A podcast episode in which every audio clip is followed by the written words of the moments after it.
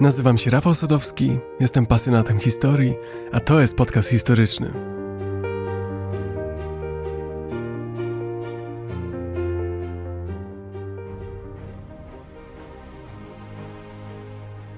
Witajcie, moi drodzy słuchacze, na pokładzie naszego historycznego statku, statku gotowego wypłynąć w podróż przez morze czasu.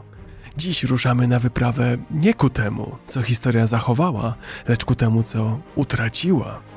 W tym niezwykłym odcinku podcastu historycznego odkryjemy zaginione wynalazki i technologie historii. Wyobraźcie sobie na chwilę spacer po pradawnej bibliotece. Bibliotece, której ściany wyłożone są zakurzonymi zwojami zawierającymi nieznaną nam wiedzę. Albo też średniowieczny warsztat, w którym rękoma rzemieślników rodziły się wynalazki, które mogły zmienić świat, ale które nigdy nie ujrzały światła dziennego. Oto podróż, w którą Was dziś zapraszam. Wynalazki i technologie są fundamentami, na których cywilizacje budowały swoje imperia, swoje kultury i swoją tożsamość. Od koła po smartfon, każdy wynalazek niesie za sobą historię. Historię nie tylko jego powstania i wykorzystywania, ale także wpływu na ludzkość. Ale co z tymi zapomnianymi wynalazkami? Z tymi być może zaginionymi, a może po prostu przyćmionymi przez ich bardziej udane odpowiedniki. Rzeczywiście, czy nie zastanawiało Was, dlaczego niektóre wynalazki trwają, a inne znikają? Powody są różne. Niektóre były tracone w wyniku klęsk żywiołowych, wojen czy zmian cywilizacyjnych. Inne padały ofiarą swoich czasów, albo były zbyt zaawansowane, by je zrozumieć, albo zbyt radykalne, by je zaakceptować. A może są też takie, które zostały celowo stłumione lub zniszczone, a ich tajemnice do dziś strzeżone tak pilnie jak najcenniejszy skarb. Kto wie? Podczas naszej dzisiejszej wyprawy odkryjemy historię zaginionego geniuszu. A podczas naszej podróży spróbujmy wspólnie wyobrazić sobie rzeczywistość, w której te zaginione wynalazki zajęły należne im miejsce w historii. Jak wówczas wyglądałby nasz świat? Jak inaczej byśmy żyli, myśleli i marzyli? Tak więc, moi drodzy, witajcie w podróży do serca największych tajemnic historii. Witajcie w podcaście historycznym.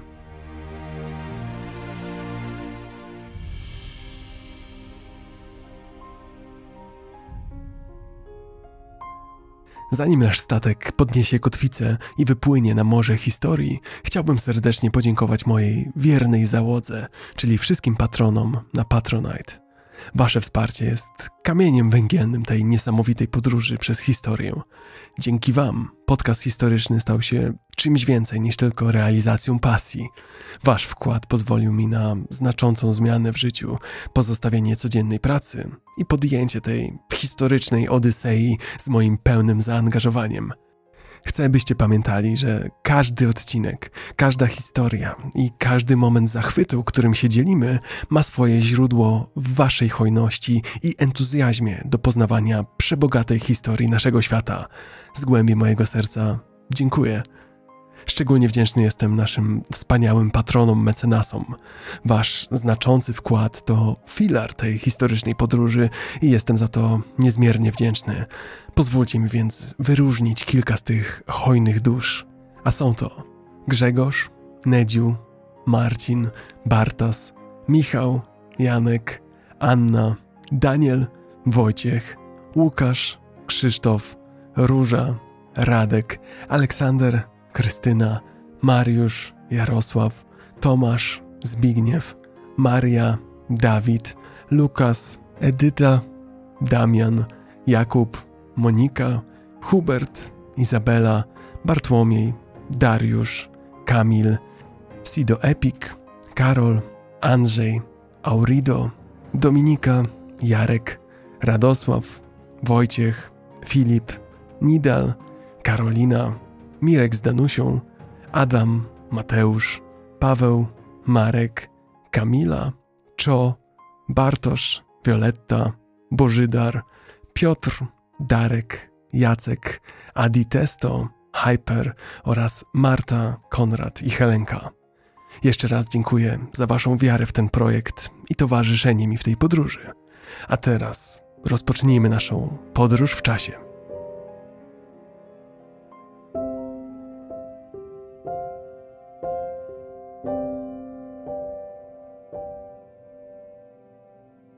Uruchamiamy nasz wehikuł czasu i przenosimy się tysiące lat wstecz do starożytności, epoki tak odległej, że wciąż jest w dużej mierze niezbadana.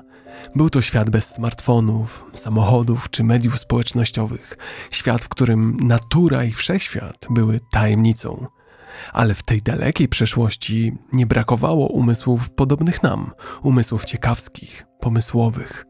Wynalazcy starożytności, podobnie jak ci dzisiejsi, również starali się przesuwać granice tego, co znane, rozwiązywać problemy swoich czasów i po prostu ulepszać otaczający ich świat. Za chwilę poznamy tych starożytnych wynalazców. Niektórzy z nich są znani historii, a inni pozostali bezimienni. Zbadamy też ich wynalazki, niektóre zaskakująco wyrafinowane, a inne bardzo proste. Poznamy też ich wpływ na społeczeństwo, a zaczniemy od czegoś bardzo tajemniczego. Przed Wami mechanizm z Antykitiry.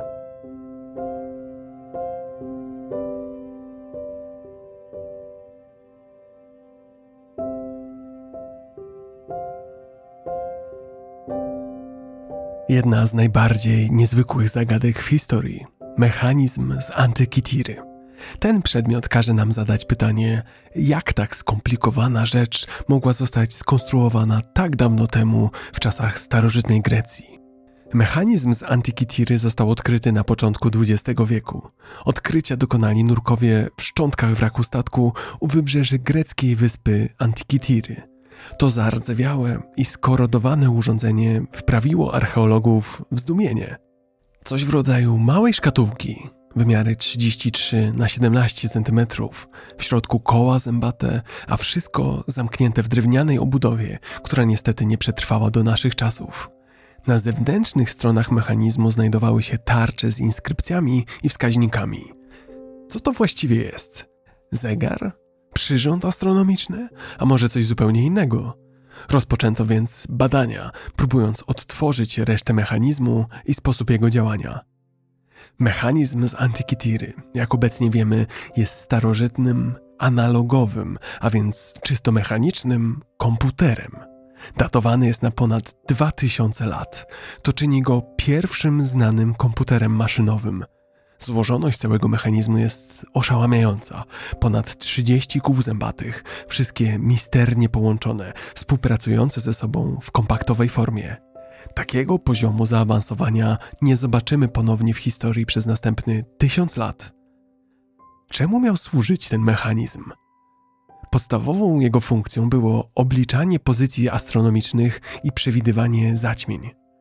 Mechanizm śledził cykle układu słonecznego, fazy księżyca, a nawet sygnalizował momenty nadejścia Igrzysk Olimpijskich. Pomyślcie sobie tylko, w czasach, gdy idea nawigacji satelitarnej czy internetu jest odległa od tysiąclecia, Grecy opracowali urządzenie, które potrafiło rysować i mapować niebo w czasie rzeczywistym. Konstrukcja mechanizmu z Antikytiry to popis wiedzy na temat inżynierii precyzyjnej, która zdaje się być niemal niemożliwa do osiągnięcia w ówczesnej epoce. To sugeruje, że Grecy rozwinęli poziom technicznego zaawansowania, który śmiało może rywalizować z nowoczesną inżynierią. Zobrazujmy sobie zresztą działanie tego urządzenia. Oto seria kół zębatych z brązu, każde precyzyjnie wycięte, współpracujące ze sobą i obracające się w harmonii. Przekręcamy powoli rączkę mechanizmu. Nagle koła zębate zaczynają ruszać się, napędzając i symulując ruch planet. Na tarczy znajdują się ruchome symbole Słońca, Księżyca i pozostałych ciał niebieskich. Widać ich fazy, a nawet przewidywane zaćmienia – tak jak kalendarz pokazuje nam, gdzie jesteśmy w skali roku, tak mechanizm z Antykitiry pokazuje, gdzie jesteśmy w skali kosmosu. Mechanizm ten był narzędziem do obserwacji niebios, był jednak zarazem obrazem wszechświata opartego na harmonii i prawach, wszechświata takiego, jak rozumieli go Grecy. No dobrze, to jak udało się stworzyć tak misterne urządzenie i to tak dawno temu? To pytanie prowadzi nas do serca starożytnego greckiego społeczeństwa. Była to cywilizacja inna niż nasza. Dziś nasze role społeczne i profesje są mocno specjalizowane. W Grecji było inaczej. Lubimy myśleć o filozofach, którzy po prostu cały dzień rozmyślają, siedzą i dumają o świecie, ale w rzeczywistości greccy filozofowie byli też często inżynierami, astronomami i matematykami. W Grecji te dziedziny były ze sobą powiązane. Jest więc wysoce prawdopodobne, że taka koncepcja, stworzenie takiego urządzenia do rozumienia kosmosu, musiała się w końcu pojawić. Twórca tego urządzenia wciąż jest nieznany. Czy był nim Archimedes, słynny matematyk i wynalazca, a może stworzył je mniej znany geniusz? Możliwe, że nigdy się tego nie dowiemy. Na pewno jednak jego twórca był nie tylko mistrzem rzemiosła, ale także posiadał rozległą wiedzę astronomiczną. Możecie teraz zadać bardzo ważne pytanie. Dlaczego ten niesamowity wynalazek został zapomniany? Dlaczego nie widzimy setek takich mechanizmów na greckich stanowiskach archeologicznych? Niestety nie ma na to dobrej odpowiedzi. Upadek cywilizacji greckiej, powstawanie nowych imperiów czy zmiany na mapie starożytnej Europy odegrały na pewno swoją rolę. Możliwe też, że mechanizm był tak wyjątkowy i zaawansowany na swoje czasy, że po prostu nikt nie był w stanie go odwzorować, a być może nawet zrozumieć jego złożoności. Pamiętajmy też o jednej rzeczy. Mechanizm z Antikytiry, choć niezwykły i bardzo zaawansowany, najpewniej miał swoje rodzeństwo. Starożytne teksty wspominają o urządzeniach, które śledziły ciała niebieskie i daty – te złożone maszyny były rzadkością, prawdopodobnie ze względu na ich koszt. A zatem nie wiemy, dlaczego nie znaleźliśmy innych tak skomplikowanych urządzeń, jak to odkryte na dnie morza nieopodal greckiej wyspy Antikitiry. Wiemy natomiast, że to odkrycie na nowo rozbudziło zainteresowanie starożytnymi technologiami i skłoniło badaczy do ponownego rozważenia tego, co wiemy o zdolnościach ludzi z czasów antycznych. Mechanizm z Antikytiry to dowód na nasze odwieczne ludzkie dążenie do rozumienia wszechświata, do rozwikłania jego tajemnic. Pokazuje, że nasi przodkowie nie byli tylko biernymi obserwatorami gwiazd, ale aktywnie starali się rozszyfrować kosmos. Ale najbardziej jednak lubię myśleć o tym, że zaginięcie mechanizmu i jego przypadkowe odkrycie uwypukla ważny aspekt historii kruchość wiedzy. Pomyślcie sami. Gdyby nie owi nurkowie nurkujący w tym konkretnym wraku, tego konkretnego dnia, ponad 120 lat temu, to nigdy nie wiedzielibyśmy o tym, że tak zaawansowane wynalazki były tworzone w czasach antycznych. Pomyślcie sobie, ile rzeczy jeszcze nie wiemy, ile podobnych znalezisk czeka na swój moment. Ciekawe, prawda? A teraz przyjrzyjmy się kolejnemu zaginionemu starożytnemu cudowi. Tym razem jest on jeszcze bardziej enigmatyczny. Enigmatyczny dlatego, że nie mamy nawet pewności, czy w ogóle istniał. Macie już swój typ? Przed wami rzymskie elastyczne szkło.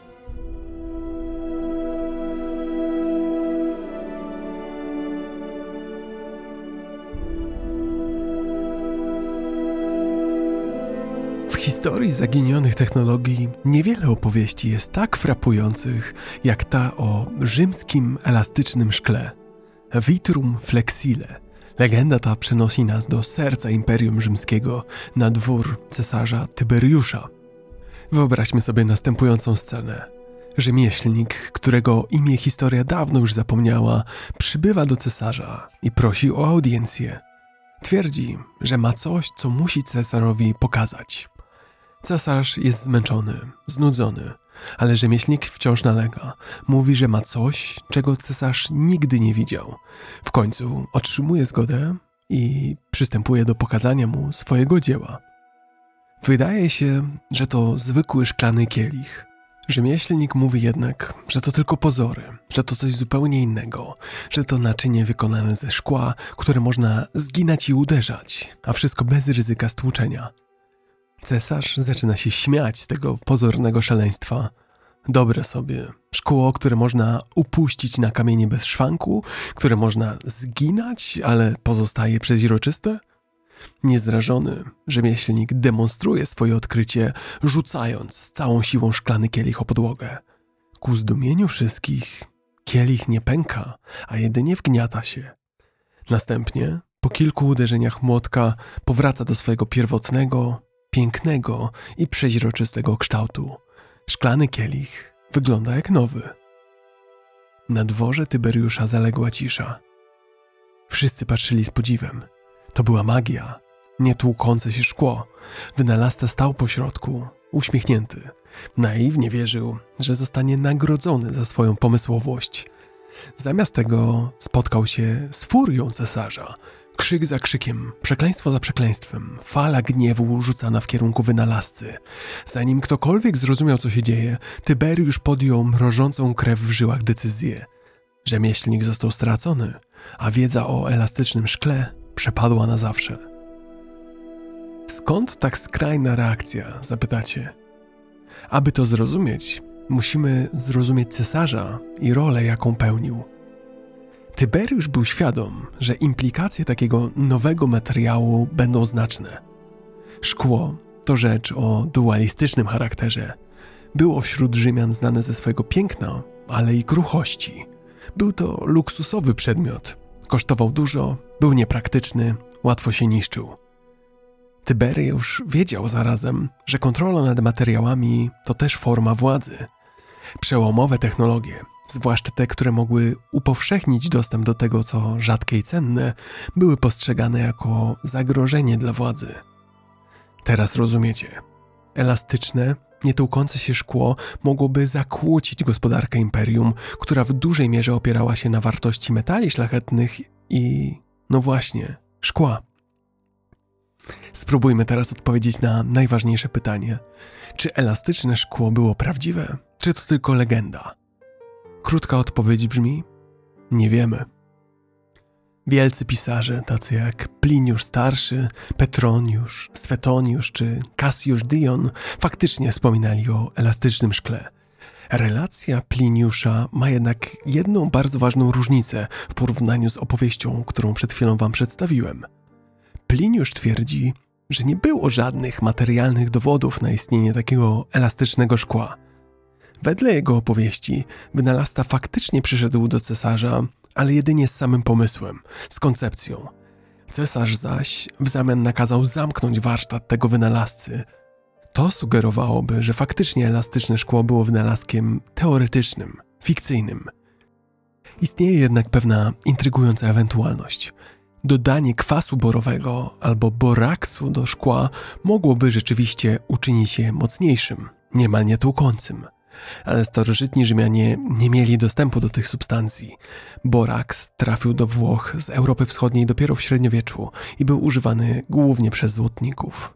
Jedno jest pewne: Brak jakichkolwiek dowodów na istnienie elastycznego szkła na którymkolwiek z rozległych stanowisk archeologicznych Imperium Rzymskiego rzuca wiele wątpliwości na jego istnienie. Pomyślcie zresztą sami, gdyby taki rewolucyjny materiał był faktem, czy nie znajdowalibyśmy przynajmniej jego pozostałości, choć jakichś odłamków takiego elastycznego szkła? Tak więc, choć idea rzymskiego elastycznego szkła jest urzekająca, pozostaje wciąż tajemnicą. Czy elastyczne szkło było rzeczywistym wynalazkiem, czy jedynie legendą? Być może nadchodzące lata dostarczą nam namacalnych dowodów, podobnie jak to było przecież z mechanizmem z antyki Tiry. Myślę jednak, że w całej tej historii elastycznego szkła jest coś więcej, coś niematerialnego, ale cennego. Ta opowieść, nawet jeśli mityczna, wiele mówi nam o naturze innowacji i realiach władzy. Mówi nam o tym, jak postęp może być tłumiony przez władzę. A teraz idziemy dalej. Nasz następny fragment opowieści zabierze nas do piasków Iraku. Tam odkryjemy historię baterii z Bagdadu.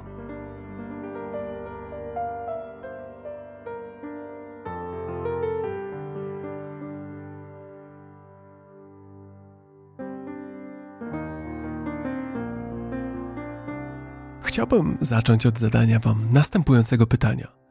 Czy macie w domu powerbank? Założę się, że tak, albo że przynajmniej kiedyś go mieliście. To całkiem przydatne urządzenie, które pozwala nam w zasadzie przenosić energię elektryczną ze sobą, mieć ją pod ręką i korzystać z niej w razie potrzeby, bez szukania gniazdka elektrycznego. A co jeśli powiem wam teraz, że być może 2200 lat temu taki powerbank już istniał? Przedstawiam wam baterię z Bagdadu. Odkopany mniej niż 100 lat temu w Iraku, starożytny obiekt, który rodzi multum pytań na temat możliwości technologicznych naszych przodków. W latach 30. XX wieku, w pobliżu wioski Kujut Rabu na obrzeżach Bagdadu, robotnicy pracujący przy budowie linii kolejowej natknęli się na tajemnicze znalezisko. Na pierwszy rzut oka przedmioty te wydawały się niczym niezwykłym, reliktami podobnymi do niezliczonych innych znalezionych w regionie, ale po bliższym przyjrzeniu się coś tu nie grało. Gliniane słoje o wysokości około 12 cm, mieszczące miedziany cylinder, w którym znajduje się żelazny pręt. Szyjka słoika nosiła ślady uszczelniania za pomocą asfaltowego korka. Było to nietypowe, nawet dziwne, ale nikt tak naprawdę nie poddał tego znaleziska głębszej analizie. Słoje trafiły do muzeum. W 1938 roku Wilhelm König, dyrektor do spraw zabytków w muzeum w Bagdadzie, przeglądał wyniki wykopalisk archeologicznych. Kiedy przyjrzał im się bliżej, wpadł w zdumienie. Te słoje mogły być tylko jedną rzeczą. Wkrótce opublikował artykuł, w którym stwierdził, że znaleziska te prawdopodobnie były bateriami, do tego datowanymi na trzeci wiek przed naszą erą co doprowadziło Wilhelma Knisia do teorii o baterii. Te słoje miały umieszczone w środku dwa różne metale, metale o odmiennych potencjałach elektrycznych. To razem z elektrolitem, jak się domyślacie, to przepis na stworzenie prymitywnej baterii. Potwierdzają to fakty. W słoiku prawdopodobnie znajdowało się coś w rodzaju octu albo wina. W tym przypadku faktycznie pełniłyby one rolę elektrolitu a zatem bateria, przynajmniej teoretycznie, gotowa. Aby przetestować tę teorię, różni badacze budowali repliki baterii z Bagdadu, używając do tego materiałów i substancji, do których dostęp był możliwy w starożytności.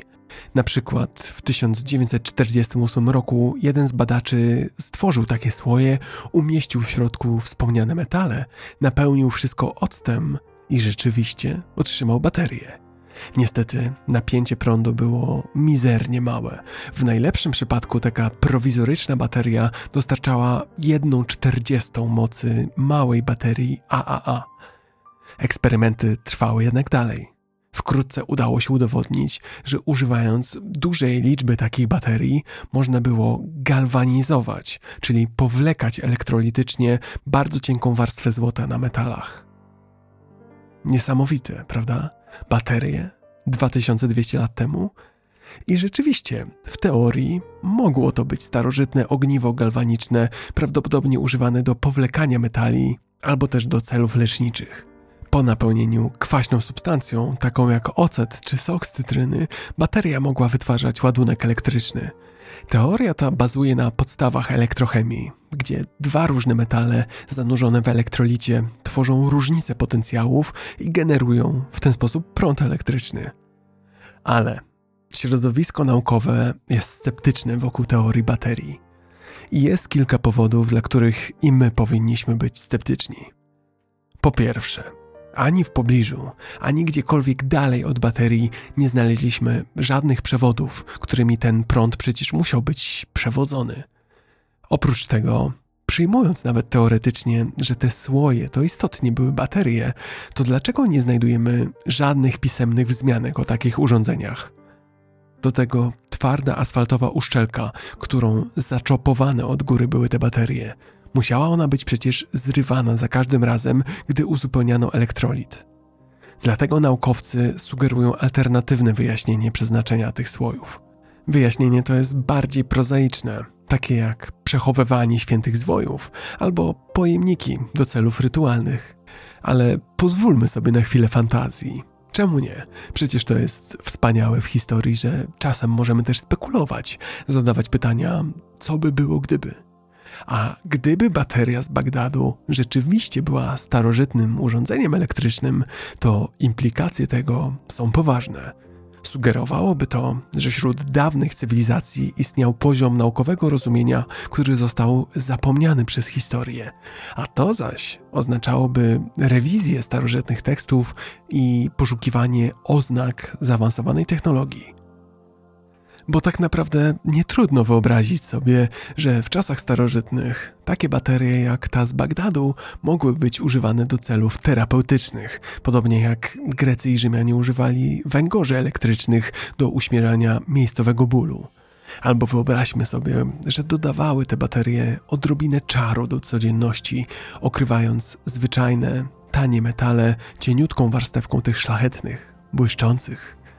Nasze pomysły są ograniczone tylko pomysłowością naszą i naszych przodków. Wróćmy jednak do rzeczywistości, a ta mówi nam jedno. Niezależnie od swojego prawdziwego przeznaczenia, bakteria bagdacka pozostaje fascynującym fragmentem historii. Skłania nas bowiem do zakwestionowania naszych przekonań odnośnie starożytnej technologii i zadawania pytań o granice tego, co uważamy za możliwe kiedyś. A teraz przenieśmy się z Bliskiego Wschodu do krainy położonej jeszcze dalej na wschód. Witajcie w starożytnych Chinach.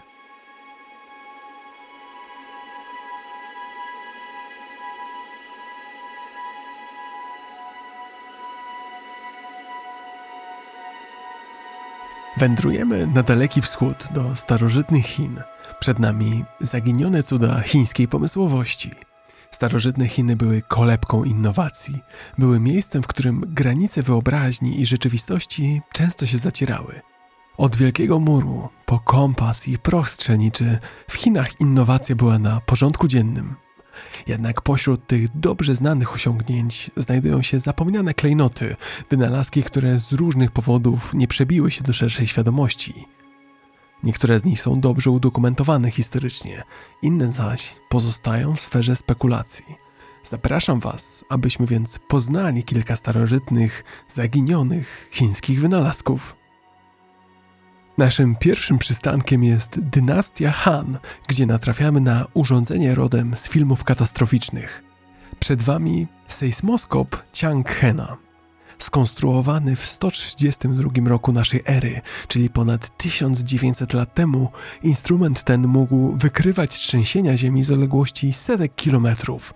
Biorąc pod uwagę, jak dawne były to czasy, to wyczyn niemal magiczny. Chińczycy długo starali się zrozumieć wstrząs Ziemi i nie bez przyczyny. To była siła, z którą musieli się liczyć. Już w 780 roku przed naszą erą zjawiska sejsmiczne były tak potężne, że zmieniały kształt rzek, co zostało opisane przez starożytnego chińskiego historyka Sima Qiana. Ponadto w starożytnych Chinach wierzenia dotyczące trzęsień ziemi były związane z filozofią i religią. Wstrząsy interpretowano jako znaki z niebios, znaki, które sugerowały nadchodzące zmiany albo niezadowolenie bogów.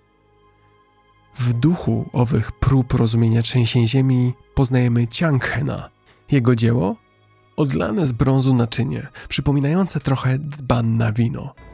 Na powierzchni tego naczynia widniały dekoracyjne motywy gór, żółwi, ptaków, a pośród nich inskrypcje w antycznym piśmie.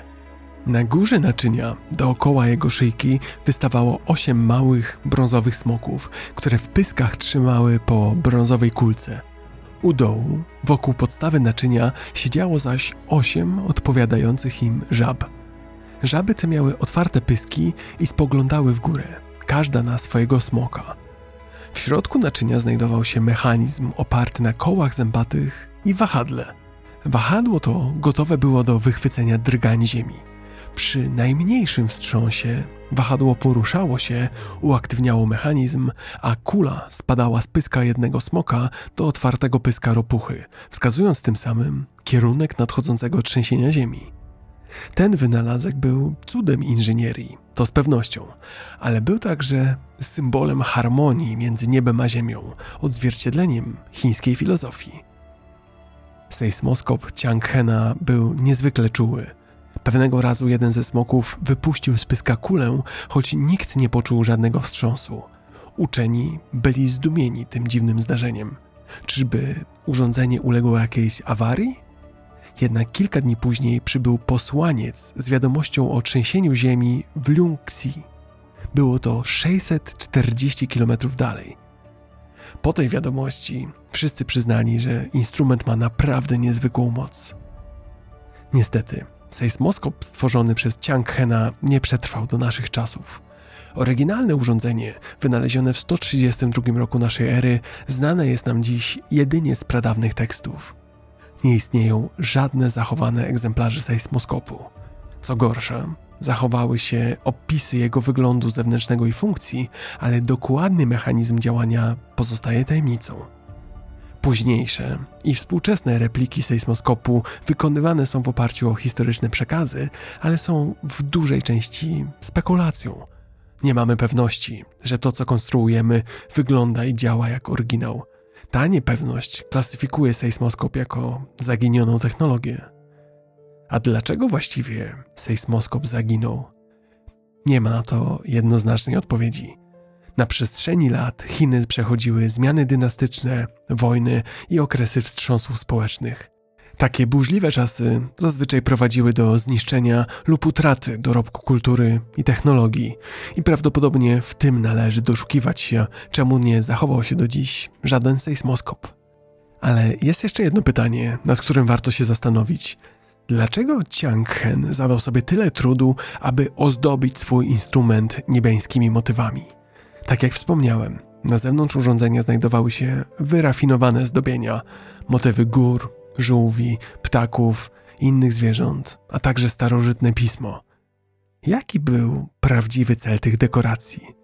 Może Chiang Hen myślał, że to pozwoli lepiej funkcjonować narzędziu? A może miał nadzieję, że dzięki temu urządzenie będzie bardziej wiarygodne? Jedno jest pewne: to urządzenie jest dwiema rzeczami. Po pierwsze, pięknym osiągnięciem nauki. Po drugie, świadectwem wczesnych prób rozumienia i przewidywania przez nas ruchów Ziemi. Ruchów, które staramy się przewidywać również dziś. Tymczasem zaś czeka na nas kolejny wynalazek. Wynalazek, który nie zdołał rozprzestrzenić się poza granice starożytnych Chin. Był to rydwan wskazujący południe.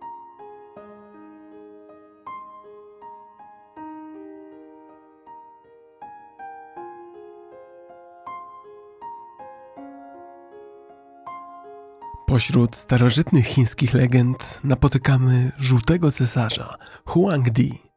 Huangdi wynalazł rydwan wskazujący zawsze w kierunku południa.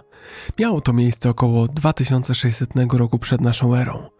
Dzięki temu wynalazkowi żółty cesarz podczas bitwy odnalazł drogę w dymie, przeprowadził swoje wojska i raz na zawsze pokonał swoich wrogów. Przyjrzyjmy się temu rydwanowi. To zmyślne urządzenie, zazwyczaj opisywane jako konny zaprzęg zwieńczony figurą mężczyzny. Mężczyzny, którego ramię niezmiennie wskazywało południe, niezależnie od kierunku jazdy rydwanu. Jeśli rydwan skręcił na przykład delikatnie w lewo, to figurka odchylała się w prawo. Jeśli rydwan zawrócił, podobnie czyniła to figura. Mechanizm ten został zaprojektowany tak, aby utrzymywać kierunek południowy nawet podczas pokonywania zakrętów, pętli czy jazdy do tyłu, pod warunkiem, że teren był płaski, a koła stabilne.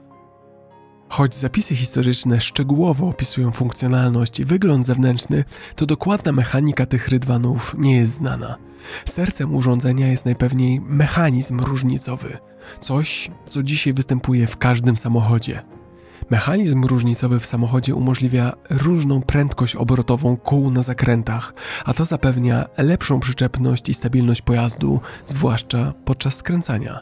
Ale ta teoria ma pewien problem. W rydwanie mechanizm różnicowy działałby bez przeszkód tylko na niewielkich dystansach, a rydwan rzekomo miał pokonywać znaczne odległości i wciąż precyzyjnie pokazywać na południe. Dobrze, to jak wyjaśnić jego działanie? Może to był jakiś kompas? Nie, to było czysto mechaniczne urządzenie. Wiemy to, bo rydwan wymagał ręcznej kalibracji na początku każdej podróży. Raz ustawiona figura kontynuowała niezachwianą orientację południową.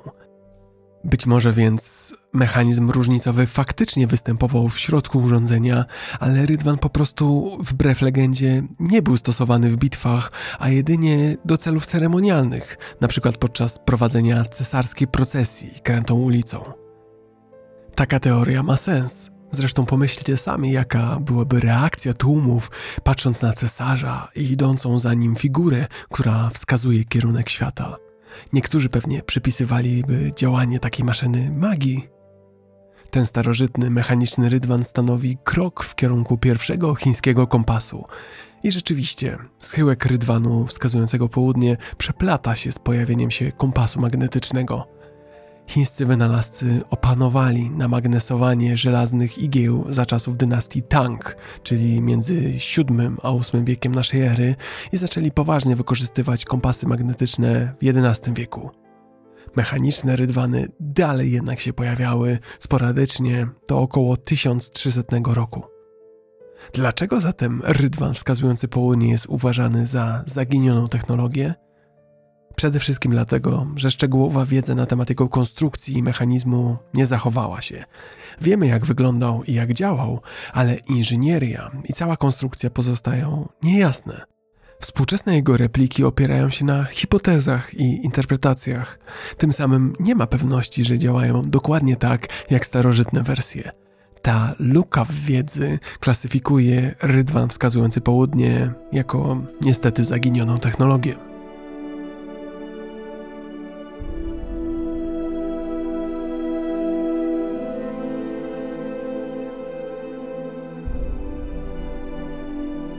Tak oto kończymy naszą eksplorację starożytnego świata, pozostawiając za sobą cuda Grecji, Rzymu, Bliskiego i Dalekiego Wschodu.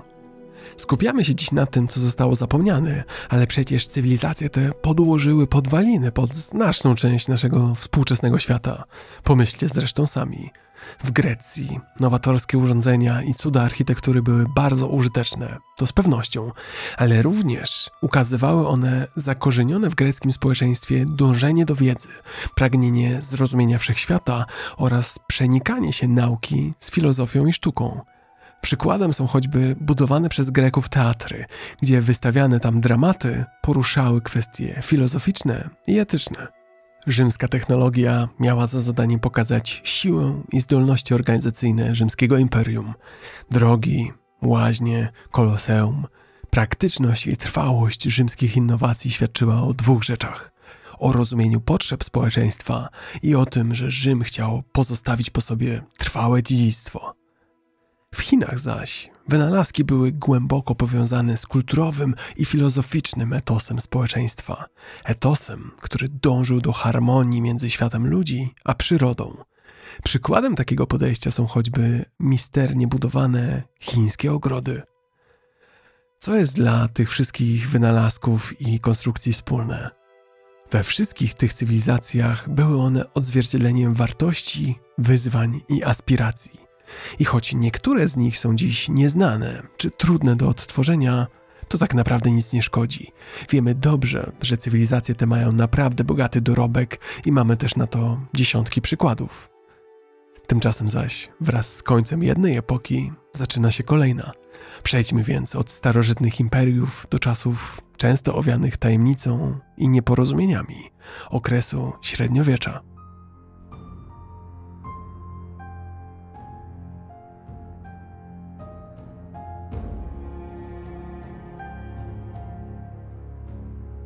Przenosimy się teraz ze starożytnych imperiów do surowej i często niezrozumianej epoki średniowiecza.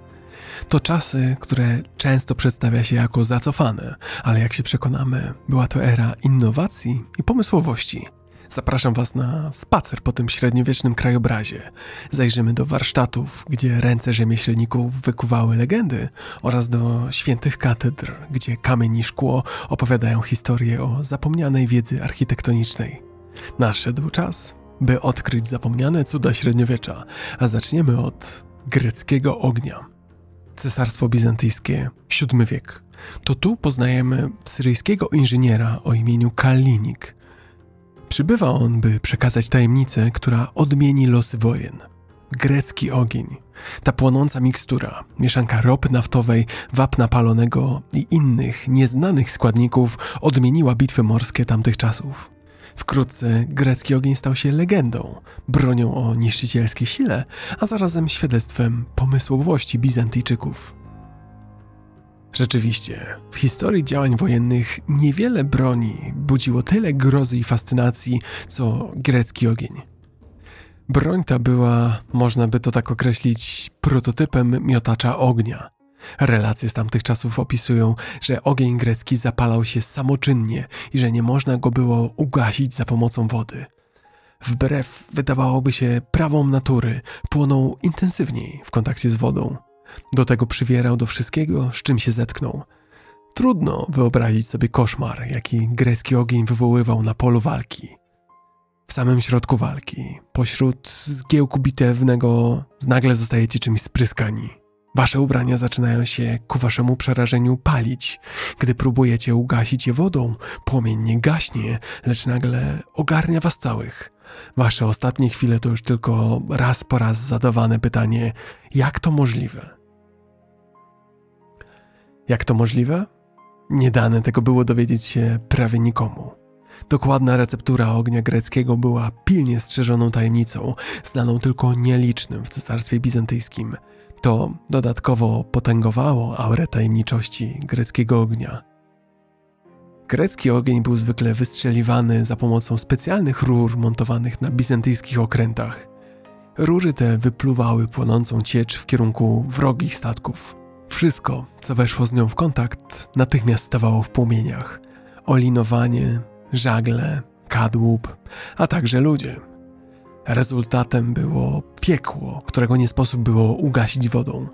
Bywało, że sam już widok greckiego ognia w akcji wystarczał, by załamać morale sił przeciwnika. Grecki ogień zapewniał Bizantyjczykom znaczną przewagę taktyczną, umożliwiał im obronę imperium przed oblężeniami, w szczególności podczas arabskich oblężeń Konstantynopola. Jego obecność na polach bitew średniowiecza zmieniła zasady gry.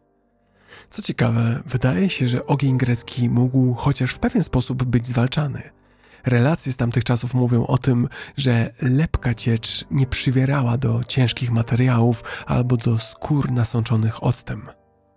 Ale czy grecki ogień jest zaginioną technologią? Odpowiedź jest złożona. Na pewno oryginalna formuła została utracona. Przyczyną jest tajemnica, którą otoczona była cała receptura – Tajemnica była tak ścisła, że wraz z upadkiem cesarstwa bizantyjskiego również wiedza o greckim ogniu zniknęła. Czy jednak umiemy odtworzyć ogień grecki, niejako opracować go wstecznie? Były takie próby, ale bez oryginalnej receptury każde takie odtworzenie jest w najlepszym razie spekulacją. A teraz przejdźmy do czegoś, co niekoniecznie jest zaginioną technologią – z pewnością jest to jednak coś, czego już się nie robi. Chodzi o pewien styl budowania.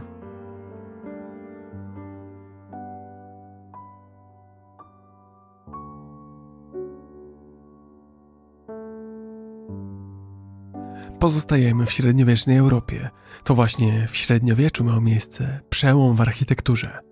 W pewnym momencie architektura przestała polegać jedynie na wznoszeniu budowli, a zaczęła polegać również na opowiadaniu za pośrednictwem tych budowli historii. Przed Wami architektura gotycka, styl, który zrewolucjonizował sposób konstruowania i postrzegania budynków, styl dominujący w Europie od połowy XII do XVI wieku wywodząca się z Francji, czyli kraju, który często przodował w trendach kulturowych, architektura gotycka stanowiła śmiałe odejście od wcześniejszego stylu romańskiego. Fascynujące jest badać dziś, jak tamci architekci z ich ówczesną technologią postanowili stworzyć tak skomplikowane, budzące podziw budowle.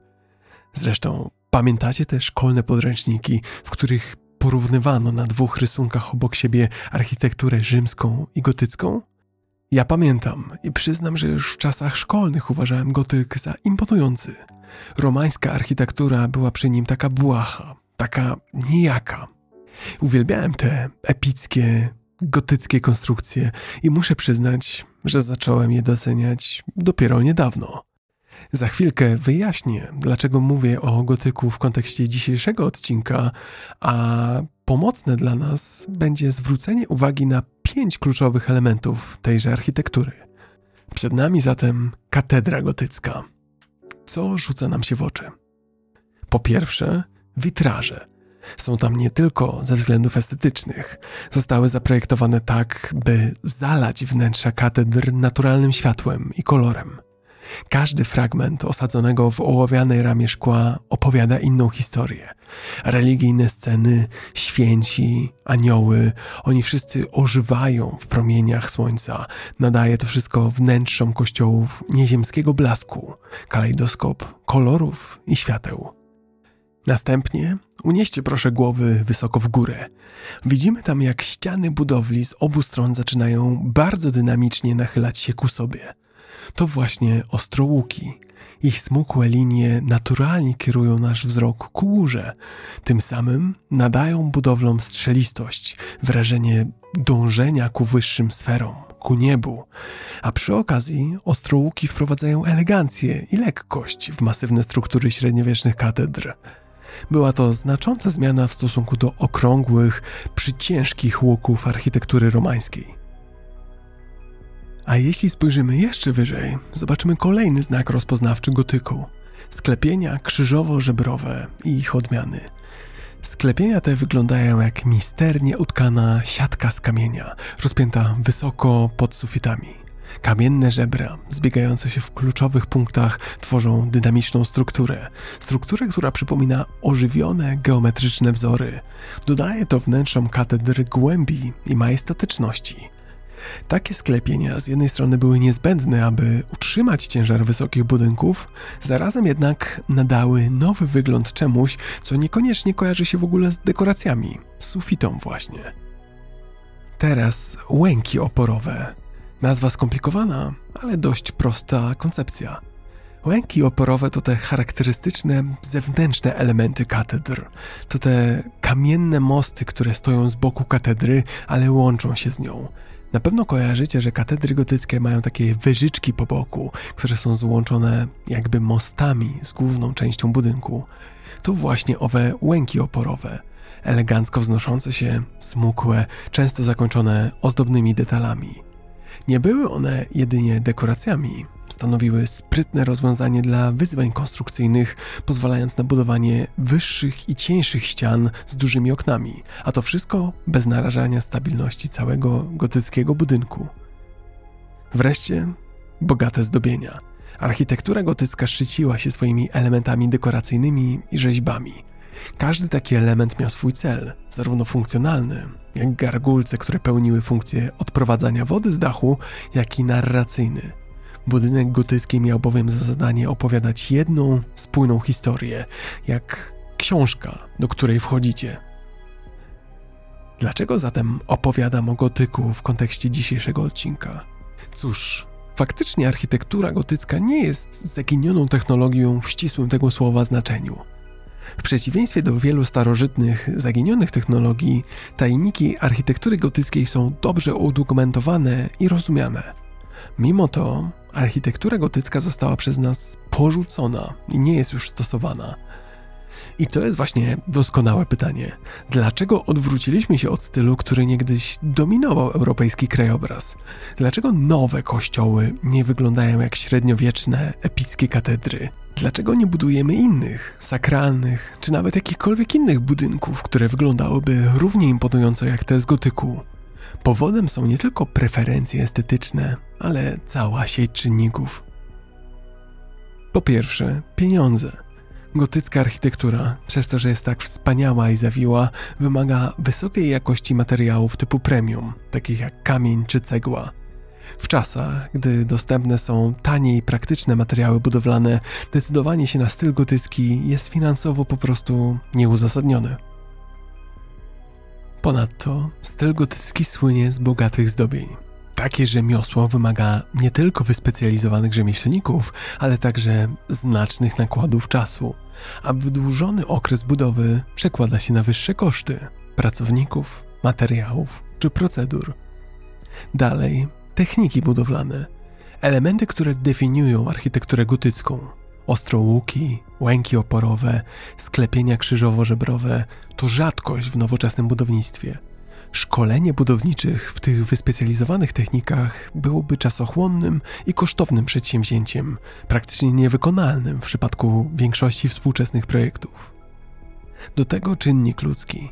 Kamieniarstwo niegdyś było powszechną profesją. Dziś to wyspecjalizowana dziedzina uprawiana przez nielicznych. Zebranie odpowiedniego zespołu wykwalifikowanych kamieniarzy, którzy byliby w stanie w ogóle podjąć się budowy całego gotyckiego budynku, współpracować w zespole, a jednocześnie zapewnić wysoką jakość w określonym czasie i przy ograniczonym budżecie, jest ogromnym wyzwaniem. Abyśmy zrozumieli skalę problemu, Budowa jednej katedry mogła zająć całe pokolenia, a wiedza przekazywana była z mistrza na ucznia. I wreszcie przyczyna prozaiczna ewolucja stylu. Trendy w architekturze, podobnie jak w modzie odzieżowej, podlegają ciągłym zmianom. Architektura gotycka, choć cud XII i XIII wieku, stopniowo traciła swój blask na rzecz renesansu i baroku. W miarę upływu wieków pojawiały się nowsze style architektoniczne, a architektura gotycka w swojej pierwotnej formie stała się reliktem, symbolem minionej epoki. Nawet ruch neogotycki z połowy XVIII wieku nie był w stanie przywrócić jej dawnej świetności. Dziś więc gotyk pozostaje nam oglądać patrząc na dawne budowle. Przykłady takie jak Zamek Krzyżacki w Malborku i Ratusz Staromiejski w Toruniu, ale też Bazylika Mariacka w Krakowie, czy też trwający i wciąż nieskończony projekt La Sagrada Familia. Ale architektura gotycka nie zniknęła, a przynajmniej nie całkowicie. Współcześni architekci czasami włączają do swoich projektów niektóre niewielkie nawet elementy gotyckie, takie jak żebrowane sklepienia czy spiczaste łuki. W szerszej skali zaś fantazyjne szklane biurowce i wysokie budynki zapożyczyły gotyckie uwielbienie strzelistości. Aby nie być gołosłownym, Burcz Khalifa w Dubaju, choć nie jest budynkiem gotyckim w tradycyjnym tego słowa znaczeniu, to zawiera pewne zasady projektowania, które można postrzegać jako inspirowane gotykiem. Nacisk na wysokość, pionowe linie, poczucie sięgania budynku ku niebu – to wszystko widać, patrząc na ten dubajski gigant. Myślę sobie, że architektura gotycka jest interesującym przykładem technologii, która nie została zapomniana czy utracona, ale po prostu nie jest już używana. Można by rzec, odeszła na emeryturę. Teoretycznie możemy ją dziś odtworzyć. W praktyce najpewniej się to nie wydarzy. I właśnie dlatego warto ją docenić, zwłaszcza gdy już rozumiemy, jak trudno było zbudować takie gotyckie cuda. A teraz przejdźmy do średniowiecznego cudu, który rzeczywiście zaginął. Stal damasceńska.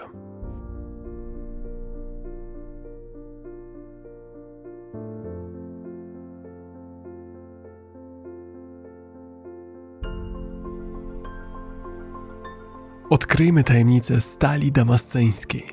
Pochodząca z Bliskiego Wschodu wciąż rozpala naszą wyobraźnię – Miecze wykute ze stali damasceńskiej były majstersztykami, znanymi z charakterystycznych wzorów na powierzchni oraz niezrównanej ostrości i trwałości. Nie wiemy, czy miecze te zostały wykonane faktycznie w Damaszku, czy po prostu były tam przedmiotem handlu. Wiemy natomiast, że prawdziwa sztuka wytwarzania stali damasceńskiej została zapomniana z biegiem wieków. Współcześni metalurdzy próbowali odtworzyć legendarną stal, ale oryginalna metoda, dająca tę unikalną kombinację elastyczności i twardości, zaginęła. To, co wiemy, to że stworzenie stali damastyńskiej było skomplikowanym procesem. Potrzebne było kilka różnych rodzajów stali, z których każdy był dobrany pod kątem swoich właściwości. Prawdziwa sztuka tkwiła w sposobie łączenia tej stali. Pracochłonny proces nakładania warstw, kucia i zawijania.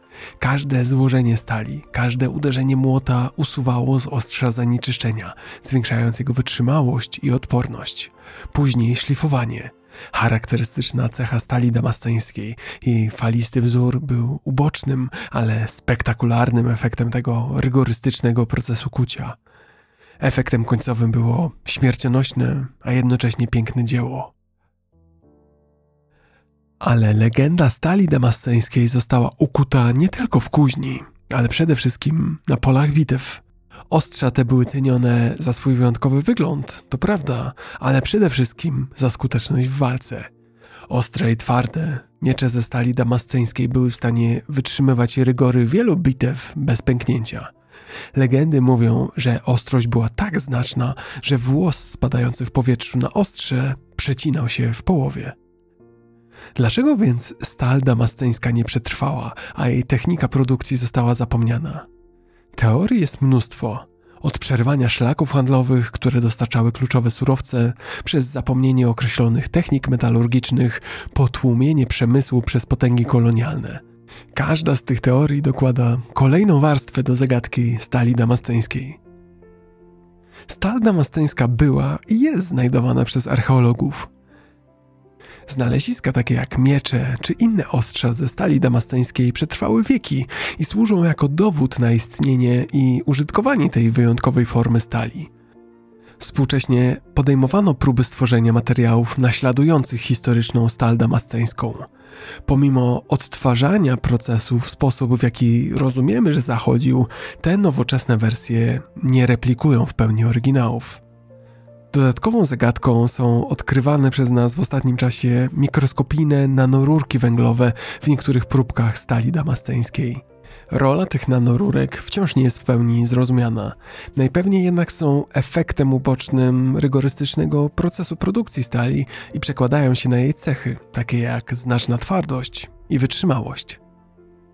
Ale zaraz, ktoś powie, przecież w internecie możemy znaleźć noże i ostrza oznaczone jako stal damasteńska. Co więcej, wyglądają one dokładnie jak oryginały. Niestety, ale to tylko zabieg marketingowy. Te nowoczesne wersje są tworzone przy użyciu współczesnych technik. Mają wyglądać jak stal damasteńska, ale to nie są oryginały ani odtworzone w oryginalny sposób repliki, bo ten oryginalny sposób, jak wspomniałem, nie jest nawet w pełni zrozumiany. Nie martwcie się jednak. Utrata techniki stali damasceńskiej, choć przykra dla historii i archeologii, nie stanowi aż tak dużego problemu dla nowoczesnych noży i ostrz. Dlaczego? Bo dzisiejszy świat metalurgii znacznie wykroczył poza to, co było możliwe wieki temu. W dzisiejszych czasach tworzenie stali nie jest już sztuką owianą tajemnicą, ale nauką, precyzyjną i spójną. Nowoczesna stal, w przeciwieństwie do jej historycznego odpowiednika, jest owocem ścisłych wzorów i precyzyjnej inżynierii. Każdy składnik dzisiejszej stali jest dokładnie mierzony i kontrolowany.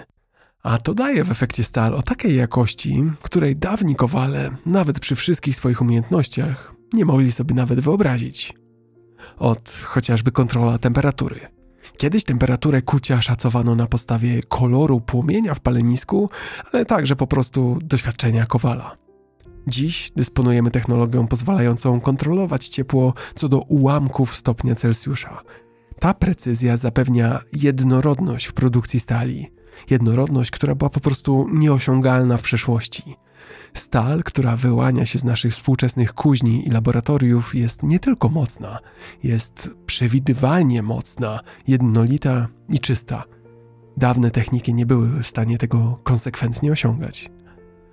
Tak czy inaczej, stal damasceńska wciąż fascynuje i myślę, że jest ku temu bardzo uzasadniony powód. Nie chodzi tu moim zdaniem o wypełnienie luki technologicznej. Chodzi bardziej o więź z naszą przeszłością.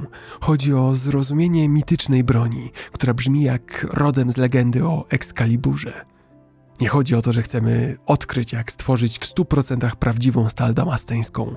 Chodzi o to, że chcemy rozwikłać tajemnicę, którą zostawili nam nasi przodkowie. I to jest jak najbardziej chwalebne. My tymczasem zamykamy powoli nasz średniowieczny rozdział podróży przez labirynt zaginionych technologii. Na horyzoncie jednak czeka już na nas kolejny przystanek. Przed Wami renesans.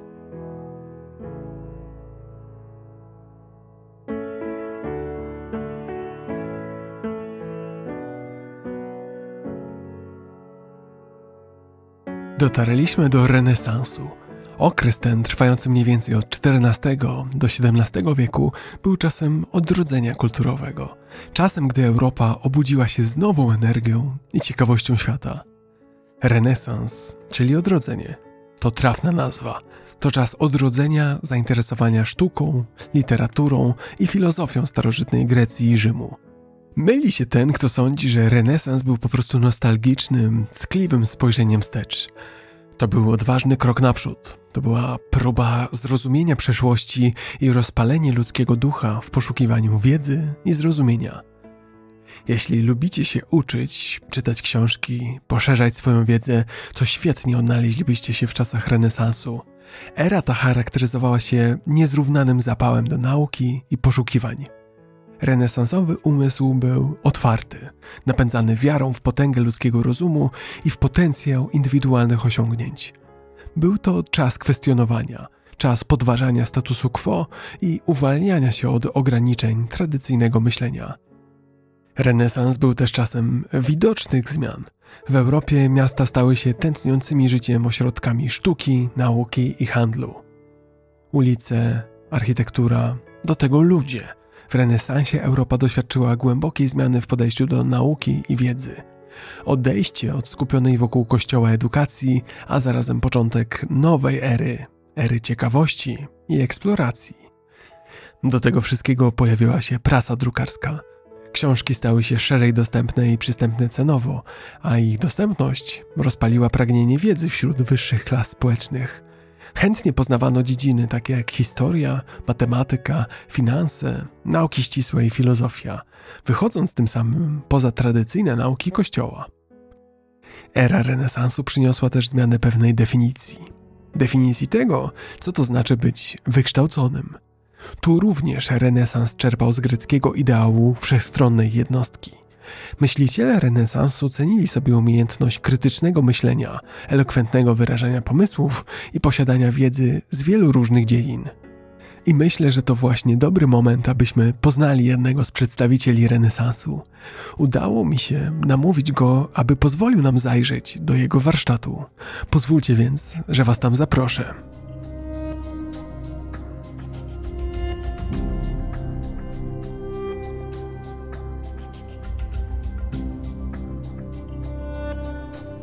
Człowiek, który nie akceptował ograniczeń swoich czasów, umysł z nienasyconym apetytem na wiedzę. Oto historia Leonarda da Vinci, postaci, która jest definicją renesansu. Leonardo da Vinci żył między XV a XVI wiekiem. Jego reputacja jeszcze do XIX wieku była przede wszystkim związana z jego słynnymi obrazami, takimi jak Mona Lisa czy Ostatnia Wieczerza. Długo nie zdawano sobie sprawy, że geniusz Da Vinciego wykraczał daleko poza sferę artystyczną. Punkt zwrotny nastąpił na początku XIX wieku. To właśnie wtedy zaczęto na nowo badać notatniki Leonarda. W notatnikach tych Da Vinci nie tylko zapisywał swoje refleksje i przemyślenia, pełne były szkiców, projektów i pomysłów. Na ich kartach znajdziemy szkice anatomiczne, rysunki, ale także szczegółowe projekty i koncepcje inżynieryjne. To wszystko pokazuje nam inny obraz Leonardo da Vinci obraz polimaty, osoby, której wiedza obejmuje szeroki zakres tematów, w tym nauki ścisłe, matematykę, inżynierię i technologię. Notatniki Da Vinciego zmieniły nasze postrzeganie jego osoby. Człowiek, który kiedyś był znany głównie jako malarz, był teraz postrzegany w nowym świetle Wizjoner, który od zera stworzył wynalazki znacznie wyprzedzające swoje czasy. I tu nasza historia przybiera ciekawy obrót. Dorobek Da Vinciego nie jest zaginioną technologią, taką jak na przykład grecki ogień. Wszak Da Vinci pozostawił nam gotowe szkice i projekty. Dlaczego więc jego ideę możemy nazywać zaginioną technologią? Jest ku temu kilka powodów. Po pierwsze, plany to jedno, a ich potencjalna realizacja to drugie – Szkicy Da Vinciego są niesamowite, ale za jego życia nie przełożyły się na namacalne realizacje. Powód jest prozaiczny. Technologia jego epoki nie była wystarczająco zaawansowana, aby przekształcić jego złożone projekty w działające modele. Szkice te, choć rewolucyjne, były całkowicie teoretyczne. Stanowiły wizję potencjału, którego XV wiek nie był w stanie wcielić w życie. Po drugie, niuanse w interpretacji. Nawet dysponując szczegółowymi szkicami Da Vinciego, brakuje nam detali, konkretnych materiałów, metod i procesów, które autor sobie wyobrażał. Nie mamy zatem pełnego obrazu. Natomiast nie zmienia to faktu, że pomysły i koncepcje Leonardo da Vinci były niesamowite i że wyprzedzały swoją epokę. Dlatego mam propozycję. Otwórzmy te zakurzone notatniki i przyjrzyjmy się niektórym z najbardziej intrygujących wynalazków bliżej. Najpierw pogoń za marzeniem, które urzeka ludzkość od wieków latanie. Fascynacja lataniem była u Leonarda ogromna, do tego stopnia, że doprowadziła go do badania anatomii i techniki lotu ptaków w najdrobniejszych szczegółach. Analizował wszystko, od struktury skrzydeł przez układ piór, po pozycję ptaka w locie. Jego cel był ambitny stworzyć maszyny, które pozwolą człowiekowi unieść się w powietrze. Wśród jego tworzonych 500 lat temu rysunków znajdziemy idee inżynierii lotniczej, które funkcjonują do dziś. Od chociażby na przykład jego helikopter. Leonardo wyobraził sobie urządzenie o spiralnej konstrukcji, inspirowane śrubą Archimedesa, ale obracające tą śrubę w powietrzu zamiast w wodzie. Wszystko po to, by całość konstrukcji się uniosła. Początkowo myślał, że jego helikopter może być napędzany siłą mięśni, aby osiągnąć lot. Wkrótce jednak zdał sobie sprawę z niemożliwości tego projektu. Dalej Da Vinci wymyślał różnego rodzaju skrzydła. Początkowo zaprojektował takie ruchome, którymi człowiek mógłby machać jak ptak, ale rozmiar i mechanika okazały się niewykonalne dla ludzkich możliwości. Dlatego skierował się ku koncepcji szybowca. Chciał wykorzystać prądy powietrza do unoszenia i latania bez potrzeby nieustannego machania skrzydłami. Leonardo słusznie bowiem zauważył, że przecież ptaki też nie machają bezustannie skrzydłami, ale większość czasu nieruchomo szybują. Projekt szybowca powstał bezzwłocznie, a konstrukcja na papierze przypominała wielką parę skrzydeł ptaka. Leonardo miał nawet upatrzone miejsce w pobliżu Florencji, gdzie chciał przetestować swój szybowiec. I niestety nie wiemy, czy kiedykolwiek zbudowano model w pełnej skali i z jakim rezultatem. Na tym nie kończą się marzenia o lataniu. Co powiecie na spadochron? Opierając się na swoim rozumieniu oporu powietrza, Leonardo naszkicował coś, co można uznać za pierwszą koncepcję spadochronu. Była to duża konstrukcja w kształcie piramidy, zaprojektowana tak, by spowalniać upadek z wysokości. Współczesne testy dowiodły nawet, że projekt ten miał prawo działać. Jeśli chodzi o materiały, które Leonardo chciał wykorzystać do tych projektów lotniczych, to był on praktykiem. Preferował lekkie rozwiązania, takie jak drewno, skóra i jedwab. Zdecydowanie nie podobały mu się metale, które uważał za zbyt ciężkie dla swoich latających, lekkich maszyn. Tak jak wspomniałem, w dzisiejszych czasach niektóre projekty lotnicze Leonarda były rekonstruowane z mieszanym powodzeniem, ale ich prawdziwa wartość leży nie w tym, czy faktycznie 500 lat temu były one wykonalne, ale właśnie w ich błyskotliwości. Jego pomysły na to, jak wzbić się w powietrze, pokazują nam niezwykłą zdolność do obserwowania, ale i marzenia, do przesuwania granic tego, co uważano za możliwe w jego czasach.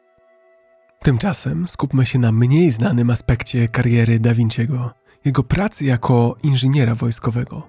Tu również mamy do czynienia z wieloma przejawami koncepcyjnego geniuszu Leonarda.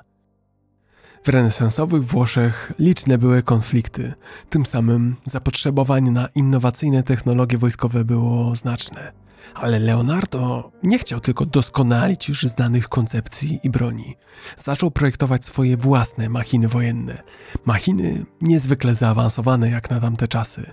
Przyjrzyjmy się zatem niektórym z tych projektów wojskowych Leonarda da Vinciego. Najpierw pewien pojazd. Mamy rok 1487. Na wojnie dominują miecze, tarcze i strzały. Do takiego świata Leonardo da Vinci wprowadza koncepcję tak nowoczesną, że wydaje się wyrwana ze stron science fiction, gdyby tylko taki gatunek istniał w XV wieku. Przed wami 500-letni czołg. W wersji Da Vinciego to drewniany, opancerzony pojazd napędzany przez ośmiu mężczyzn siedzących w środku. To ruchoma forteca przeznaczona do kruszenia sił wroga. Projekt był drobiazgowy, Pojazd jest pokryty drewnem, wzmocnionym, aby wytrzymywać ataki wroga. Napęd i mobilność są zapewnione przez ludzi w środku, którzy napędzają koła czołgu.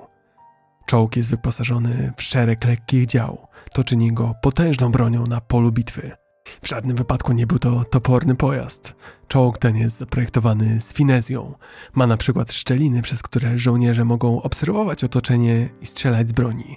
Dzięki temu nie tylko dobrze sprawdza się w szturmie, ale może też skutecznie się bronić.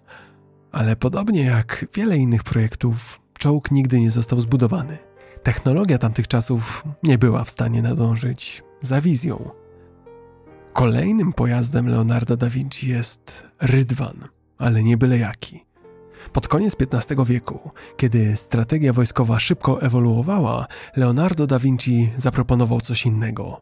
Powrót do przeszłości, ale w swoim wydaniu. Oto broń z zamieszłych czasów. Rydwan, ale z zamontowanymi na nim śmiertelnie ostrymi kosami. Koncepcja ta nie była niczym nowym. Rydwany z kosami były rzeczywiście obecne w czasach starożytnych i używane jako broń przez szereg cywilizacji. Rydwany te były zazwyczaj ciągnięte przez konie i wyposażone w duże ostrza lub kosy przymocowane do boków. Ich zadaniem była frontalna szarża na formację wroga, powodując znaczne obrażenia i chaos. Ale wersja Leonarda nie sprowadzała się do powielania starej idei. To było ponowne przemyślenie koncepcji, aby stała się lepsza, nowoczesna. Rydwan z kosą, zgodnie z jego wizją, był konstrukcją z piekła rodem, pojazdem zaprojektowanym do ścinania piechoty za pomocą zamontowanych ostrzy, tak jak kombajn ścina pszenicę. Posiadał jednak mechanizm podnoszenia i opuszczania kos w dowolnym momencie. Chodziło o precyzję i bezpieczeństwo. Podniesione kosy mogły omijać przyjazne oddziały – Pomyślcie tylko, jak wyglądałaby taka bitwa. Szarża na wroga, chaos i zamęt, a potem powrót. I znowu, raz po raz, krwawa jadka po stronie przeciwnika, bezpieczeństwo po stronie własnych oddziałów. Da Vinci sprawił, że dawna, toporna broń stała się elementem taktyki, czymś, co sprawny dowódca mógłby wykorzystywać do strategicznego działania. W jego wersji Rydwan był połączeniem brutalności i wyrafinowania – ukłonem w stronę przyszłości, ale z wyraźnie renesansowym charakterem. I podobnie jak wiele projektów wojskowych Leonarda, Rydwan z Kosą żył jedynie na papierze. Technologia i zasoby wymagane do urzeczywistnienia tej koncepcji były po prostu niedostępne w jego czasach. Skupmy się teraz pokrótce na innych bojowych projektach Leonarda da Vinciego. Zacznijmy od działa wielolufowego – pod koniec XV wieku broń palna była powolna w ładowaniu i odpalaniu. Propozycją Leonarda było działo z wieloma lufami. Konstrukcja ta pozwalała na ładowanie jednego zestawu luf, podczas gdy inny zestaw prowadził ostrzał. Utrzymywano w ten sposób stałą szybkostrzelność. To koncepcja, która potencjalnie wyprzedzała mechanizmy o wiele późniejszej broni automatycznej. Następnie moździerz z eksplodującymi pociskami – Pomysł Leonarda polegał na wyrządzeniu maksymalnych szkód przez użycie pocisków, które eksplodowałyby przy uderzeniu, siejąc odłamkami na dużym obszarze.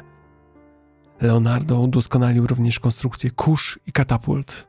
Jego kusza była masywna i zawierała w sobie zaawansowany mechanizm naciągania cięciwy – jego katapulta zaś to potężne drewniane urządzenie z zastosowaniem wyrafinowanych mechanizmów sprężynowych i kołowrotów, zdolne do wystrzeliwania ciężkich pocisków na znaczne odległości, a przy tym z dużą precyzją.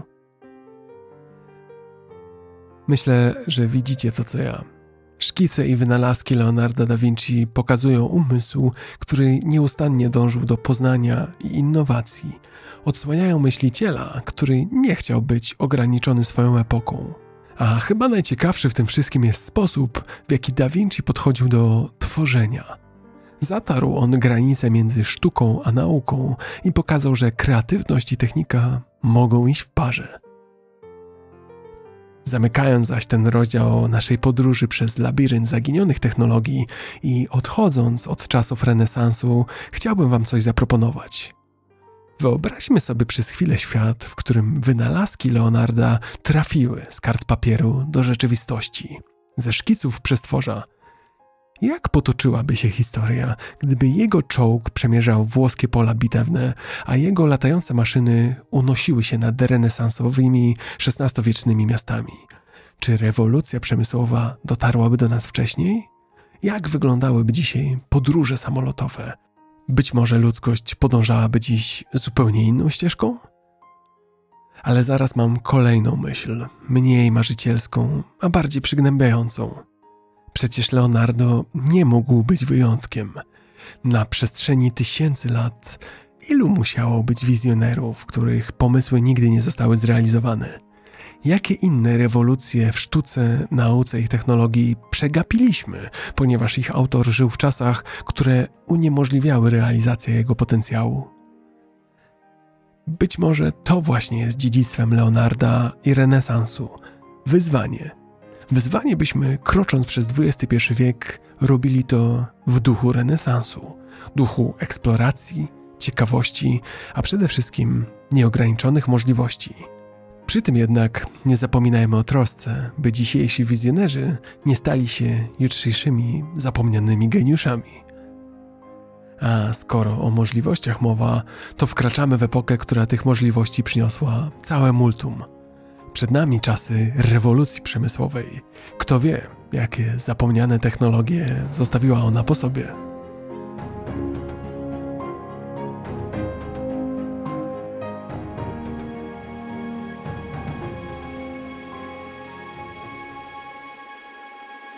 Wkraczamy w kluczowy rozdział historii rewolucję przemysłową. Czasami przedstawiana jako po prostu czas maszyn i produkcji, ale to duże niedopowiedzenie. Rewolucja przemysłowa to czas transformacji. To okres, który na nowo zdefiniował pracę i struktury społeczne. Późne lata XVIII wieku to jej początek. Zaczęła się od Wielkiej Brytanii, a wkrótce rozprzestrzeniła się na całą Europę i Amerykę Północną. Tym, co charakteryzuje rewolucję przemysłową, to przejście od pracy własnymi rękoma do pracy zmechanizowanej. Przed tym okresem większość produkcji była wykonywana ręcznie. Ludzie pracowali w swoich domach na obszarach wiejskich albo w małych warsztatach w miastach. Rewolucja przyniosła produkcję do fabryk. Maszyny napędzane silnikiem zaczęły zastępować pracowników, a fabryki stały się nowymi centrami produkcji. W ten sposób połączono maszyny i ludzi w taki sposób, w jaki jeszcze nigdy wcześniej nie widziano tego w historii. W tym nowym krajobrazie przemysłowym banki i finansiści zyskali na znaczeniu, odgrywając kluczową rolę w finansowaniu uprzemysłowienia. Ludzie zaczęli inwestować kapitał w fabryki i maszyny – Robili to po to, by zwiększyć produkcję i zyski. To z kolei spowodowało powstanie systemu, w którym kapitał i produkcja przemysłowa odgrywały centralną rolę, czyli kapitalizmu. Była to znacząca zmiana w stosunku do poprzednich struktur gospodarczych. Świat nie był już taki sam, a efekty rewolucji przemysłowej i następującego wskutek niej wieku pary i elektryczności odczuwamy do dziś. Jednak w tym postępie kryją się zapomniane pomysły i wynalazki, kreacje zrodzone w umysłach pionierskich wynalazców, pomysły i urządzenia, które z różnych powodów nie trafiły do głównego nurtu rozwoju przemysłowego. Niektóre z tych zaginionych inwencji po prostu wyprzedzały swoje czasy, inne padły ofiarą okoliczności ekonomicznych. Oto kilka z takich zapomnianych cudów. A zaczynamy od kolei atmosferycznej.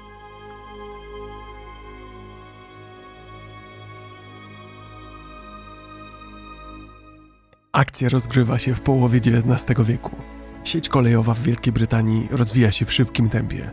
Przedłużenie linii kolejowej z Londynu do Bristolu trwa w najlepsze. Pojawia się presja, by pociągnąć kolej dalej w kierunku Plymouth. To właśnie wówczas do akcji wkracza Isambard Kingdom Brunel, główny inżynier Great Western Railway. Brunel proponuje spróbować czegoś nowego, Czegoś, co dopiero raczkuje, zaproponowane przez George'a Medhursta na początku XIX wieku i co nie jest jeszcze stosowane na szeroką skalę. Chodzi o ideę zasilania kolei ciśnieniem atmosferycznym, czyli próżnią. Koncepcja kolei atmosferycznej zakładała znaczne odejście od idei tradycyjnych lokomotyw parowych. W uproszczeniu ta kolej miała działać jak odkurzacz, Wyobraźmy sobie dużą metalową rurę umieszczoną pomiędzy torami kolejowymi. W tej rurze jest tłok połączony z pociągiem. Ta część rury przed pociągiem byłaby odpompowana z powietrza w celu wytworzenia próżni, a ciśnienie atmosferyczne za pociągiem popychałoby go do przodu. Było to oryginalne rozwiązanie, które pozwalało zmniejszyć masę pociągu. Kolej atmosferyczna nie musiała bowiem wozić ze sobą ogromnego i ciężkiego kotła. Innowacja Brunella stanęła jednak w obliczu wyzwań. Największym problemem było utrzymanie próżni w metalowej rurze podczas ruchu pociągu. System wykorzystywał skórzaną uszczelkę wzdłuż górnej części rury, aby utrzymać próżnię. Kiedy pociąg przejeżdżał, uszczelka miała się podnosić, a następnie ponownie uszczelniać. Konstrukcja ta nie sprawdziła się jednak w trudnych warunkach pogodowych. Bardzo szybko uszczelki się zużywały, a tym samym cały mechanizm nie trzymał ciśnienia. Pomimo tych wyzwań, kolej atmosferyczna zaczęła obsługiwać krótkie połączenia w 1847 roku. Kiedy działała, robiła wrażenie, osiągając prędkość do 110 km na godzinę, ale powtarzające się problemy ze skórzaną uszczelką i wysokie koszty operacyjne wkrótce stały się problemem nie do przezwyciężenia. W 1848 roku, mniej niż rok po jej wprowadzeniu, Brunel musiał przyznać, że kolej atmosferyczna nie jest w stanie utrzymać się na rynku. Powrócono do tradycyjnych lokomotyw parowych. Choć Brunel spotkał się z krytyką za to nieudane przedsięwzięcie, to kolej atmosferyczna była odważnym eksperymentem w inżynierii kolejowej. Pomyślcie zresztą sami, jak inaczej mogłaby wyglądać rzeczywistość, gdyby kolej atmosferyczna zastąpiła tą spalinową. 170 lat temu, być może świat, w którym rozbrzmiewał cichy szum powietrza, a nie dudniące odgłosy lokomotyw. Miasta i wsie, zamiast być pokryte warstwą sadzy, oddychające czystym powietrzem. A dziś być może również pociągi napędzane byłyby próżnią. Kto wie? Ta alternatywna wizja historii mogłaby też napędzić rozwój innych technologii.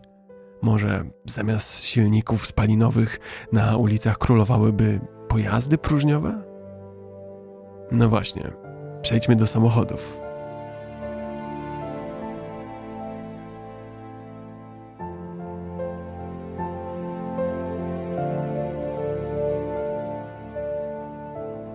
Założę się, że każdy z Was ma żelazko, z którego bucha para.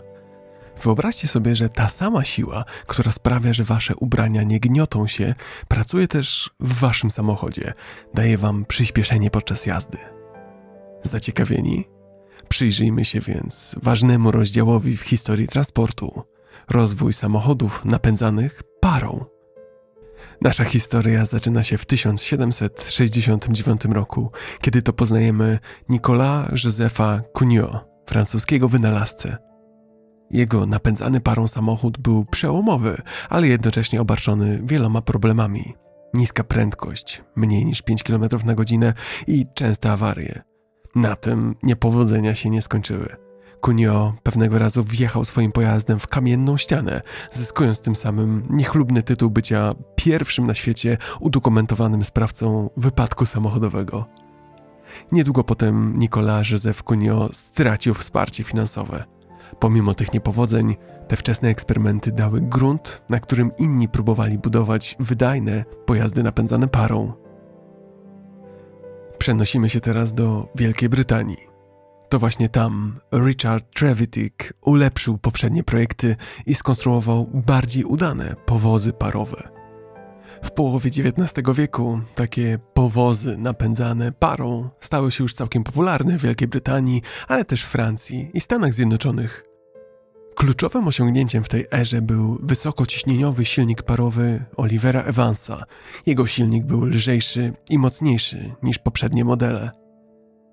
Niestety, epoka samochodów napędzanych parą była krótka. W połowie XIX wieku zaczęły je wybierać alternatywy, takie jak, uwaga, wczesne samochody elektryczne. Konkurencja między pojazdami parowymi i elektrycznymi była intensywna, ale oba rozwiązania nie były doskonałe. Ostatecznie więc nie parowe, nie elektryczne, ale pojazdy napędzane paliwami zwyciężyły. Zalety samochodów spalinowych w porównaniu do parowych i elektrycznych to wówczas dużo krótszy czas rozruchu i większy zasięg. Do tego doszły licznie odkrywane złoża ropy naftowej. I w ten oto sposób do dziś samochody spalinowe są liderem na naszych ulicach. Ale jak łatwo zauważyć, to również się obecnie powoli zmienia i to dobrze pokazuje, jak dynamiczna jest historia. Jestem bardzo ciekaw, co o dzisiejszej motoryzacji będą mówić nasi potomkowie za 100 lat. Może nawet powstanie o tym jakiś podcast? Tymczasem zaś, pozostając jeszcze na chwilę w czasach rewolucji przemysłowej, chciałbym przedstawić Wam coś innego. Nie jest to zapomniana technologia w pełnym tego słowa znaczeniu, jest to raczej zapomniany wynalazca.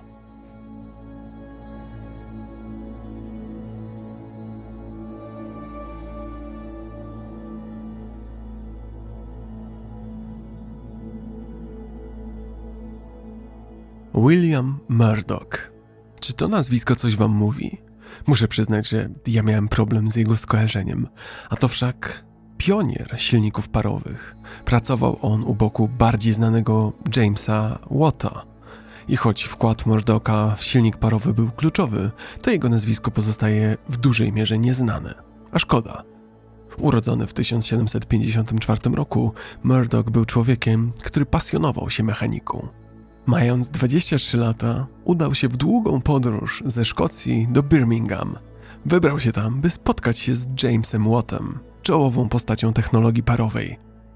Będąc pod dużym wrażeniem umiejętności młodego pasjonata, Watt szybko zatrudnił go w firmie Bolton Watt.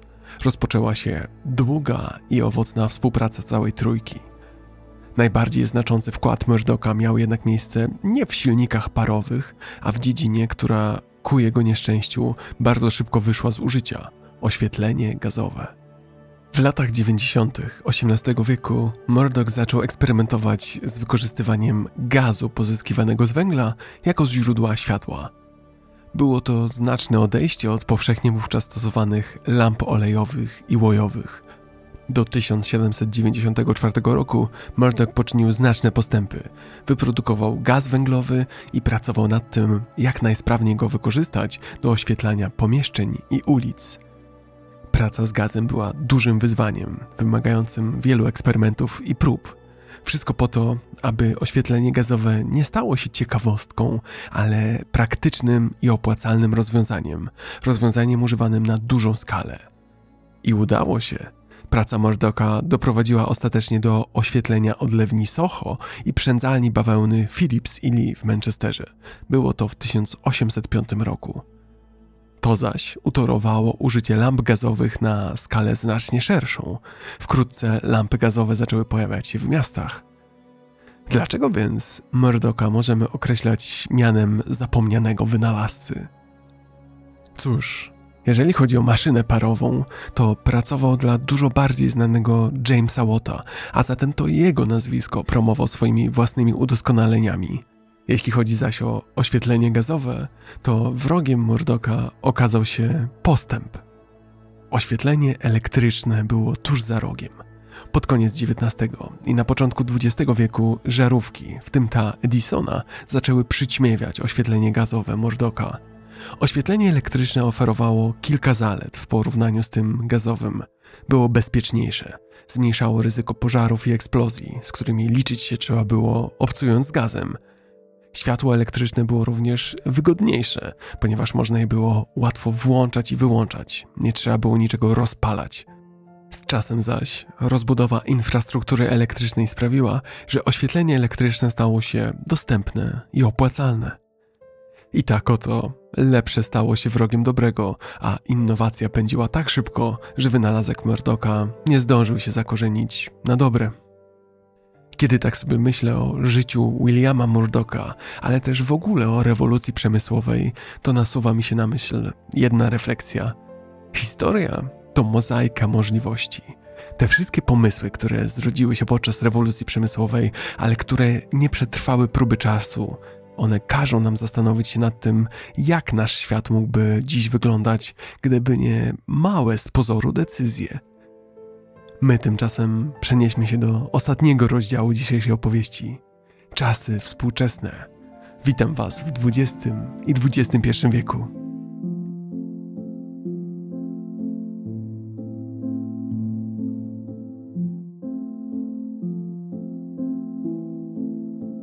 Docieramy wreszcie do ukrytych klejnotów XX i XXI wieku. Współczesność i zapomniane technologie, zapytacie? A i owszem, ostatnie stulecie było czasem niezrównanych przełomów technologicznych, od powstania komputerów po eksplorację kosmosów. Wśród tych osiągnięć nie zabrakło jednak technologii i wynalazków, które z różnych powodów nie weszły do powszechnego użytku. Chciałbym teraz Wam przedstawić dwa takie wynalazki. Wybrałem je nieprzypadkowo. Pierwszego prawdopodobnie nie znacie, drugi raczej tak.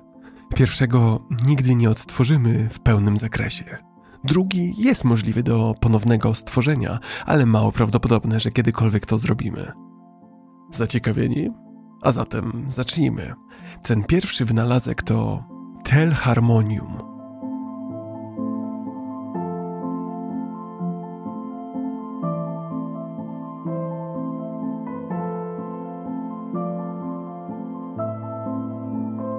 Telharmonium. W historii muzyki czeka nas opowieść o Tadiusie Cahillu.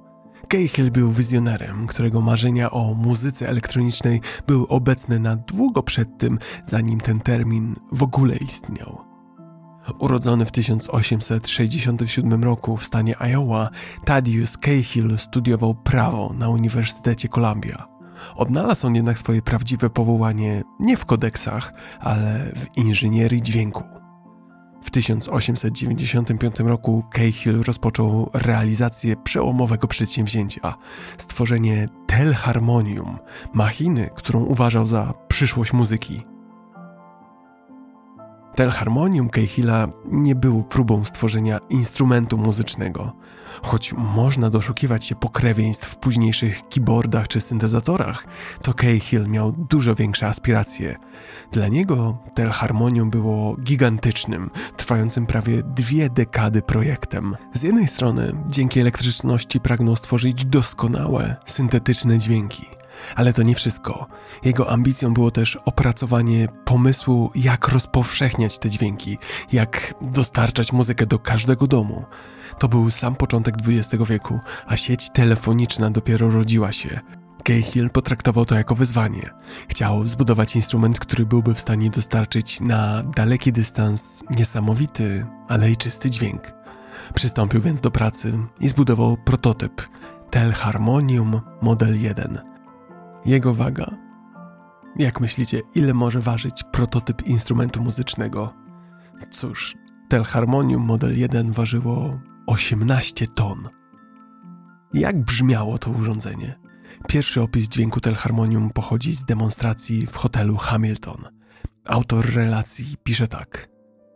Kiedy zaczęła grać muzyka, zdawała się wypełniać całe pomieszczenie wyjątkowo czystymi, słodkimi, doskonałymi dźwiękami. Pierwszym wrażeniem, jakie wywiera na słuchaczu, jest jej wyjątkowa odmienność od jakiejkolwiek muzyki wcześniej słyszanej. Dźwięk jest pełny, okrągły, kompletny. Telharmonium jest naprawdę inne i doskonalsze, ale co dziwne, choć posiada własne zakresy tonów, może też sprawić, że będzie dokładnie naśladować inne instrumenty muzyczne: flet, obój, trąbkę, róg czy wiolonczele, ale również fortepian i skrzypce, choć te jeszcze nie tak doskonale. Debiut Telharmonium był bardzo udany. W związku z tym pozytywnym odzewem przejdźmy do kluczowego momentu w karierze Thaddeus'a Cahilla. Mamy rok 1902. Cahill, wspierany przez inwestora Venture Capital, pana Oscara T. Crosby'ego, zbiera zespół 50 inżynierów i rzemieślników. Rozpoczyna się tworzenie Telharmonium Model 2. Telharmonium Model 2 było przełomem względem wszystkiego, co widziano i słyszano wcześniej w świecie muzyki. Na próżno było szukać bardziej skomplikowanego instrumentu. 144 alternatory, panele kontrolne zawierające 2000 przełączników, dźwięk generowany za pomocą 672 klawiszy i 336 suwaków. Instrument ten był ogromny, 20 metrów, prawie 200 ton wagi. Innymi słowy, telharmonium było długie jak sześciopiętrowy budynek, a ciężkie jak 40 słoni. Istny moloch. Telharmonium Model 2 potrafiło stworzyć bardzo skomplikowane kompozycje dźwiękowe, bogate i głębokie. Ale medal ma dwie strony. Tak ogromny rozmiar instrumentu i złożoność generowanych dźwięków oznaczały, że do działania potrzebowało ono potwornej ilości energii elektrycznej. Nic wcześniej nie grało jak telharmonium, nic nie wyglądało jak ono, ale też żaden instrument w historii nie miał tak wielkich wymagań, zanim zaczął w ogóle grać. Przenieśmy się teraz do Nowego Jorku, do 1906 roku. Telharmonium Cahilla debiutuje w Telharmonic Hall na Broadwayu. To był spektakl, to był fenomen. Dwóch operatorów szeregiem przełączników, klawiszy i suwaków tworzyło dźwięki, których ludzie nigdy nie słyszeli. Muzyka, którą generuje prąd. Niesłychane. Co więcej, tego zjawiska za pośrednictwem linii telefonicznej doświadczali jednocześnie słuchacze w całym Nowym Jorku.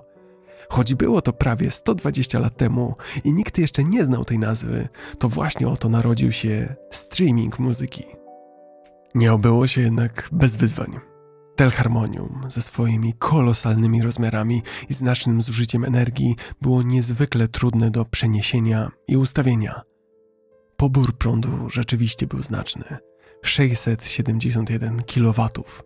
To tyle, ile zużywa przez pół roku dwuosobowe gospodarstwo domowe.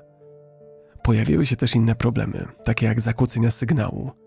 W Nowym Jorku bywało, że wiele osób zamiast słyszeć rozmówcę w słuchawce telefonu, słyszało muzykę z telharmonium. Pomimo tych przeszkód, Cahill nie poddał się. Podjął współpracę z Lee D. Potentatem w dziedzinie technologii radiowej, Razem marzyli o bezprzewodowej transmisji, jak to nazywali, muzyki elektrycznej, transmisji słyszalnej w całym mieście. Ale ograniczenia i przeszkody wciąż się nawarstwiały. Pewnego razu nawet przerwali komunikację marynarki wojennej. Jak możecie się spodziewać, niezbyt spodobało to się wojsku. Do 1908 roku wyzwań było coraz więcej. Sala koncertowa Telharmonium została zamknięta, a próby ratowania projektu, w tym publiczne występy, nie mogły już odwrócić losu Telharmonium. Cahill rzutem na taśmę zbudował jeszcze Telharmonium Model 3, ale odbiór był chłodny. Telharmonium niestety utraciło efekt nowości. Inne zaś wynalazki i instrumenty, korzystające z elektryczności do generowania dźwięku, zaczęły deptać mu po piętach. Gdy nadeszły lata dwudzieste, marzenie Cahilla znikło. Zostało zdemontowane i utracone w wyniku postępu. Do dziś nie przetrwało ani jedno telharmonium. Co gorsze, nie przetrwało żadne nagranie dźwięku telharmonium. Mamy jedynie opisy jego dźwięku. Nie wiemy zatem, jak naprawdę brzmiało i nigdy się tego nie dowiemy. Możemy sobie to jedynie wyobrażać, czytając relacje z koncertów. Historia Telharmonium to opowieść, która mówi o przeciwnościach nie do pokonania. Telharmonium Cahilla było skokiem w nieznane, przekroczeniem granic tego, co uważano za możliwe. Z perspektywy czasu trudno ocenić, by Telharmonium w takim kształcie, jaki zaproponował to Cahill, przetrwało i dziś funkcjonowało. Ale przecież nie zawsze o to chodzi. W tym konkretnym przypadku duch telharmonium wciąż żyje, tak jak żyje i rozwija się muzyka elektroniczna. W ten sposób dziedzictwo Cahilla wypełnia się każdego dnia. A przed Wami druga zaginiona technologia naszych czasów –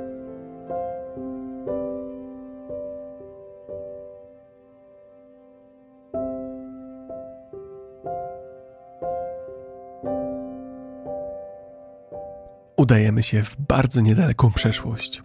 Przed nami rozpoczyna się era pasażerskich podróży naddźwiękowych. Akcja zaczyna się 21 stycznia 1976 roku. To dzień komercyjnego debiutu samolotu Concorde. Samolot ten nie tyle co przyspieszył podróżowanie, on rozpoczął nową erę lotnictwa, oferując pasażerom możliwość pokonania Atlantyku w nieco ponad 3 godziny. 3 godziny Samochodem przejedziecie w tym czasie między Warszawą a Olsztynem. Tymczasem jeszcze 20 lat temu w takim czasie można było pokonać cały gigantyczny ocean. Urok Concorda był niezaprzeczalny. Żaden inny samolot nie wyglądał i do dziś zresztą nie wygląda tak jak on. Jego charakterystyczny, ostry nos i smukła konstrukcja stały się symbolem elegancji i nowoczesności – Pamiętam, jak w 2000 roku, kiedy miałem 10 lat, składałem kartkę papieru w samolot i wyobrażałem sobie, że to właśnie jest Concorde. Nie byłem odosobniony w swoich zachwytach. Lotniska przyciągały tłumy, które chciały zobaczyć jego lądowanie. Powiem wam, że do dziś Concorde jest uderzająco piękny i wygląda inaczej niż jakikolwiek inny samolot pasażerski. Powstanie Concorda to owoc zimnowojennej pogoni za prędkością. Wielka Brytania, zdając sobie sprawę z ogromnych kosztów i wyzwań technicznych związanych z opracowaniem naddźwiękowego samolotu pasażerskiego, zdecydowała się na współpracę z Francją. Partnerstwo to miało na celu wyprodukowanie samolotu, który mógłby przekroczyć prędkość dźwięku. Cel ambitny, cel, który nigdy wcześniej nie został osiągnięty w komercyjnych podróżach lotniczych. Concorde był produktem najnowocześniejszej inżynierii oraz tysięcy godzin badań i rozwoju. Konstrukcja wymagała materiałów zdolnych wytrzymać trudy lotu naddźwiękowego. Concorde potrafił osiągać prędkość powyżej Mach 2, ponad 2000 km na godzinę. To powodowało, że kadłub rozszerzał się pod wpływem ciepła generowanego przez opór powietrza. Konieczne stało się zastosowanie specjalnych stopów o wysokiej odporności termicznej. Jedną z najbardziej charakterystycznych cech Concorda był jego hydraulicznie opuszczany i podnoszony dziób.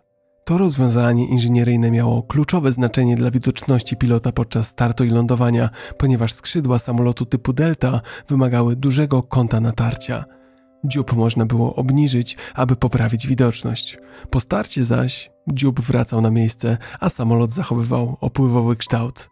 Chyba wyobrażacie sobie, jak skomplikowane musiało to być pod względem budowy stworzyć samolot, który w locie zmienia kształt. Było to jednak niezbędne dla bezpiecznej eksploatacji. Jak więc wyglądał lot Concordem?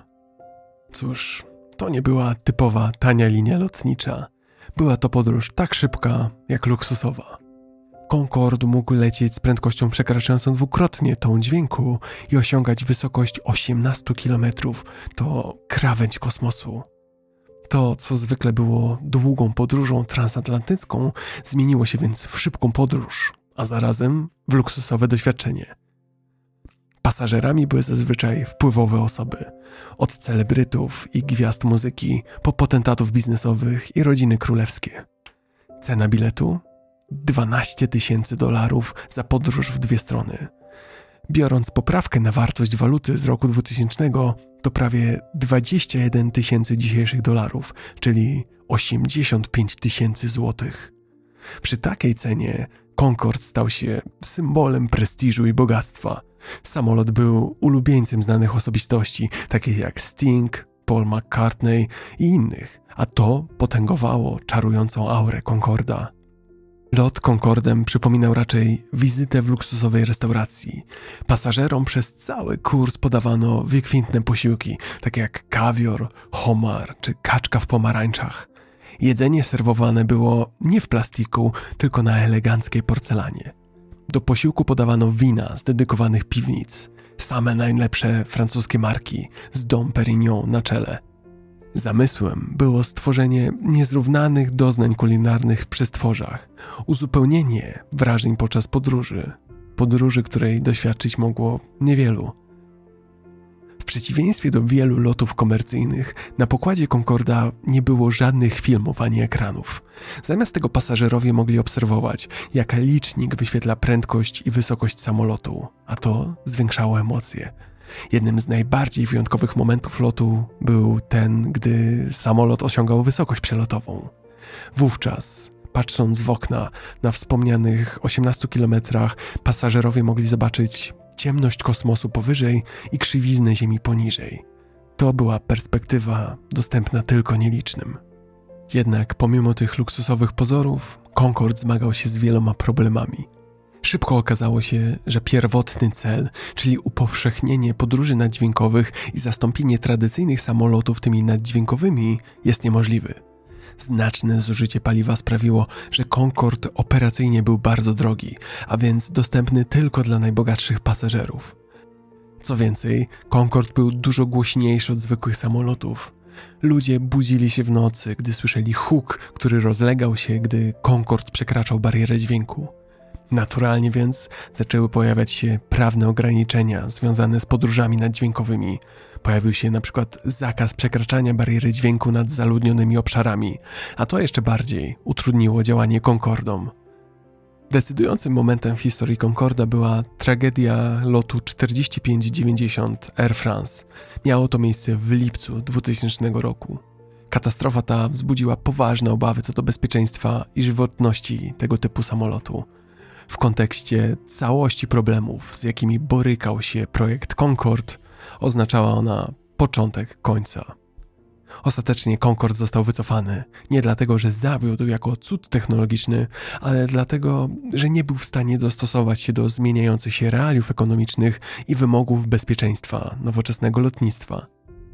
Concorde jednak pozostaje symbolem odwagi w podróżach lotniczych, symbolem czasów, w których granice prędkości i luksusu były przesuwane raz po raz, a samoloty były bardziej ekscytujące niż kiedykolwiek później.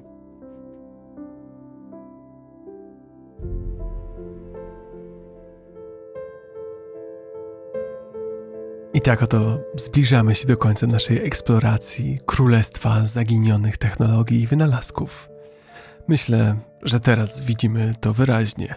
Na przestrzeni dziejów innowacje i wynalazki popadały w zapomnienie, a my dziś możemy co najwyżej spekulować nad alternatywnymi ścieżkami, którymi mogła podążyć ludzkość.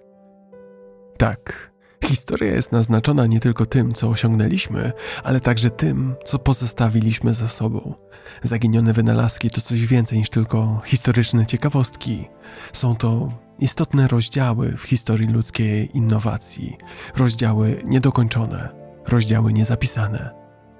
Myślę sobie, jak szybki i bezlitosny jest ciągły rozwój technologii. Innowacje, które są przełomowe teraz, po chwili są przestarzałe. Jestem ciekaw, jaka rzecz dziś budzi nasz podziw, a za 20 lat będzie przez nas zapomniana albo wspominana z uśmiechem i rozbawieniem. Nie sposób tego przewidzieć i myślę, że to jest właśnie piękne w historii. Ona daje nam jednak ukojenie, bo jakakolwiek by nie była, to już się wydarzyła.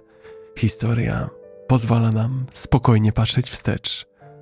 A to prowadzi nas do kluczowego aspektu postępu ochrony wiedzy. W pogoni za nowoczesnością, w odurzeniu tym, co nowe, tak łatwo jest nam zapomnieć o tym, co jest odrobinę mniej atrakcyjne. Kontynuując więc przesuwanie granic, nie zapominajmy o ochronie wiedzy, którą zdobyliśmy po drodze.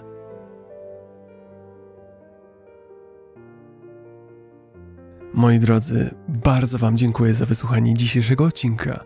Na zakończenie mam też dla Was pewną prośbę, a zarazem wyzwanie. Wyzwanie, które chciałbym do Was skierować, moi drodzy słuchacze.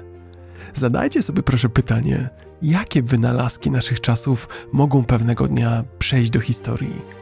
Które z dzisiejszych nowoczesnych technologii mogą jutro stać się zapomnianymi reliktami? I dlaczego? Pytam o to nie bez powodu. Chciałbym poznać Wasze zdanie. Napiszcie w komentarzu na YouTube, na Spotify albo wprost do mnie na Instagramie i Twitterze. Chciałbym bowiem, abyśmy z najciekawszych odpowiedzi zrobili sobie odcinek postscriptum, gdzie wybrane pomysły odczytam i zastanowimy się nad nimi wspólnie. Zapraszam więc Was do takiej właśnie zabawy. A jeśli doceniacie to, co robię i chcielibyście dorzucić swoją cegiełkę do mojej historycznej pasji, to zapraszam Was na stronę patronite.pl łamane na podcast historyczny. Link też jest na ekranie i w opisie. To właśnie dzięki Waszemu wsparciu jestem w stanie kontynuować to, co robię, a to szczególnie ważne teraz, kiedy podcast jest moim pełnoetatowym zajęciem.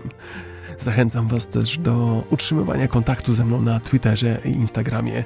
Zawsze sprawia mi radość możliwość porozmawiania z Wami, wysłuchania Waszych przemyśleń i dzielenia się swoimi, nie tylko w kwestii historii. Jeśli zaś macie moment, podrzućcie ten podcast komuś znajomemu, albo zostawcie recenzję lub komentarz tam, gdzie słuchacie. To bardzo istotne, bo pomaga mi docierać do nowych słuchaczy i będę za to bardzo wdzięczny. I pamiętajcie, Historia pisze najlepsze scenariusze. Jeszcze raz dziękuję Wam za bycie częścią tej podróży. Do usłyszenia, dobrego dnia, cześć!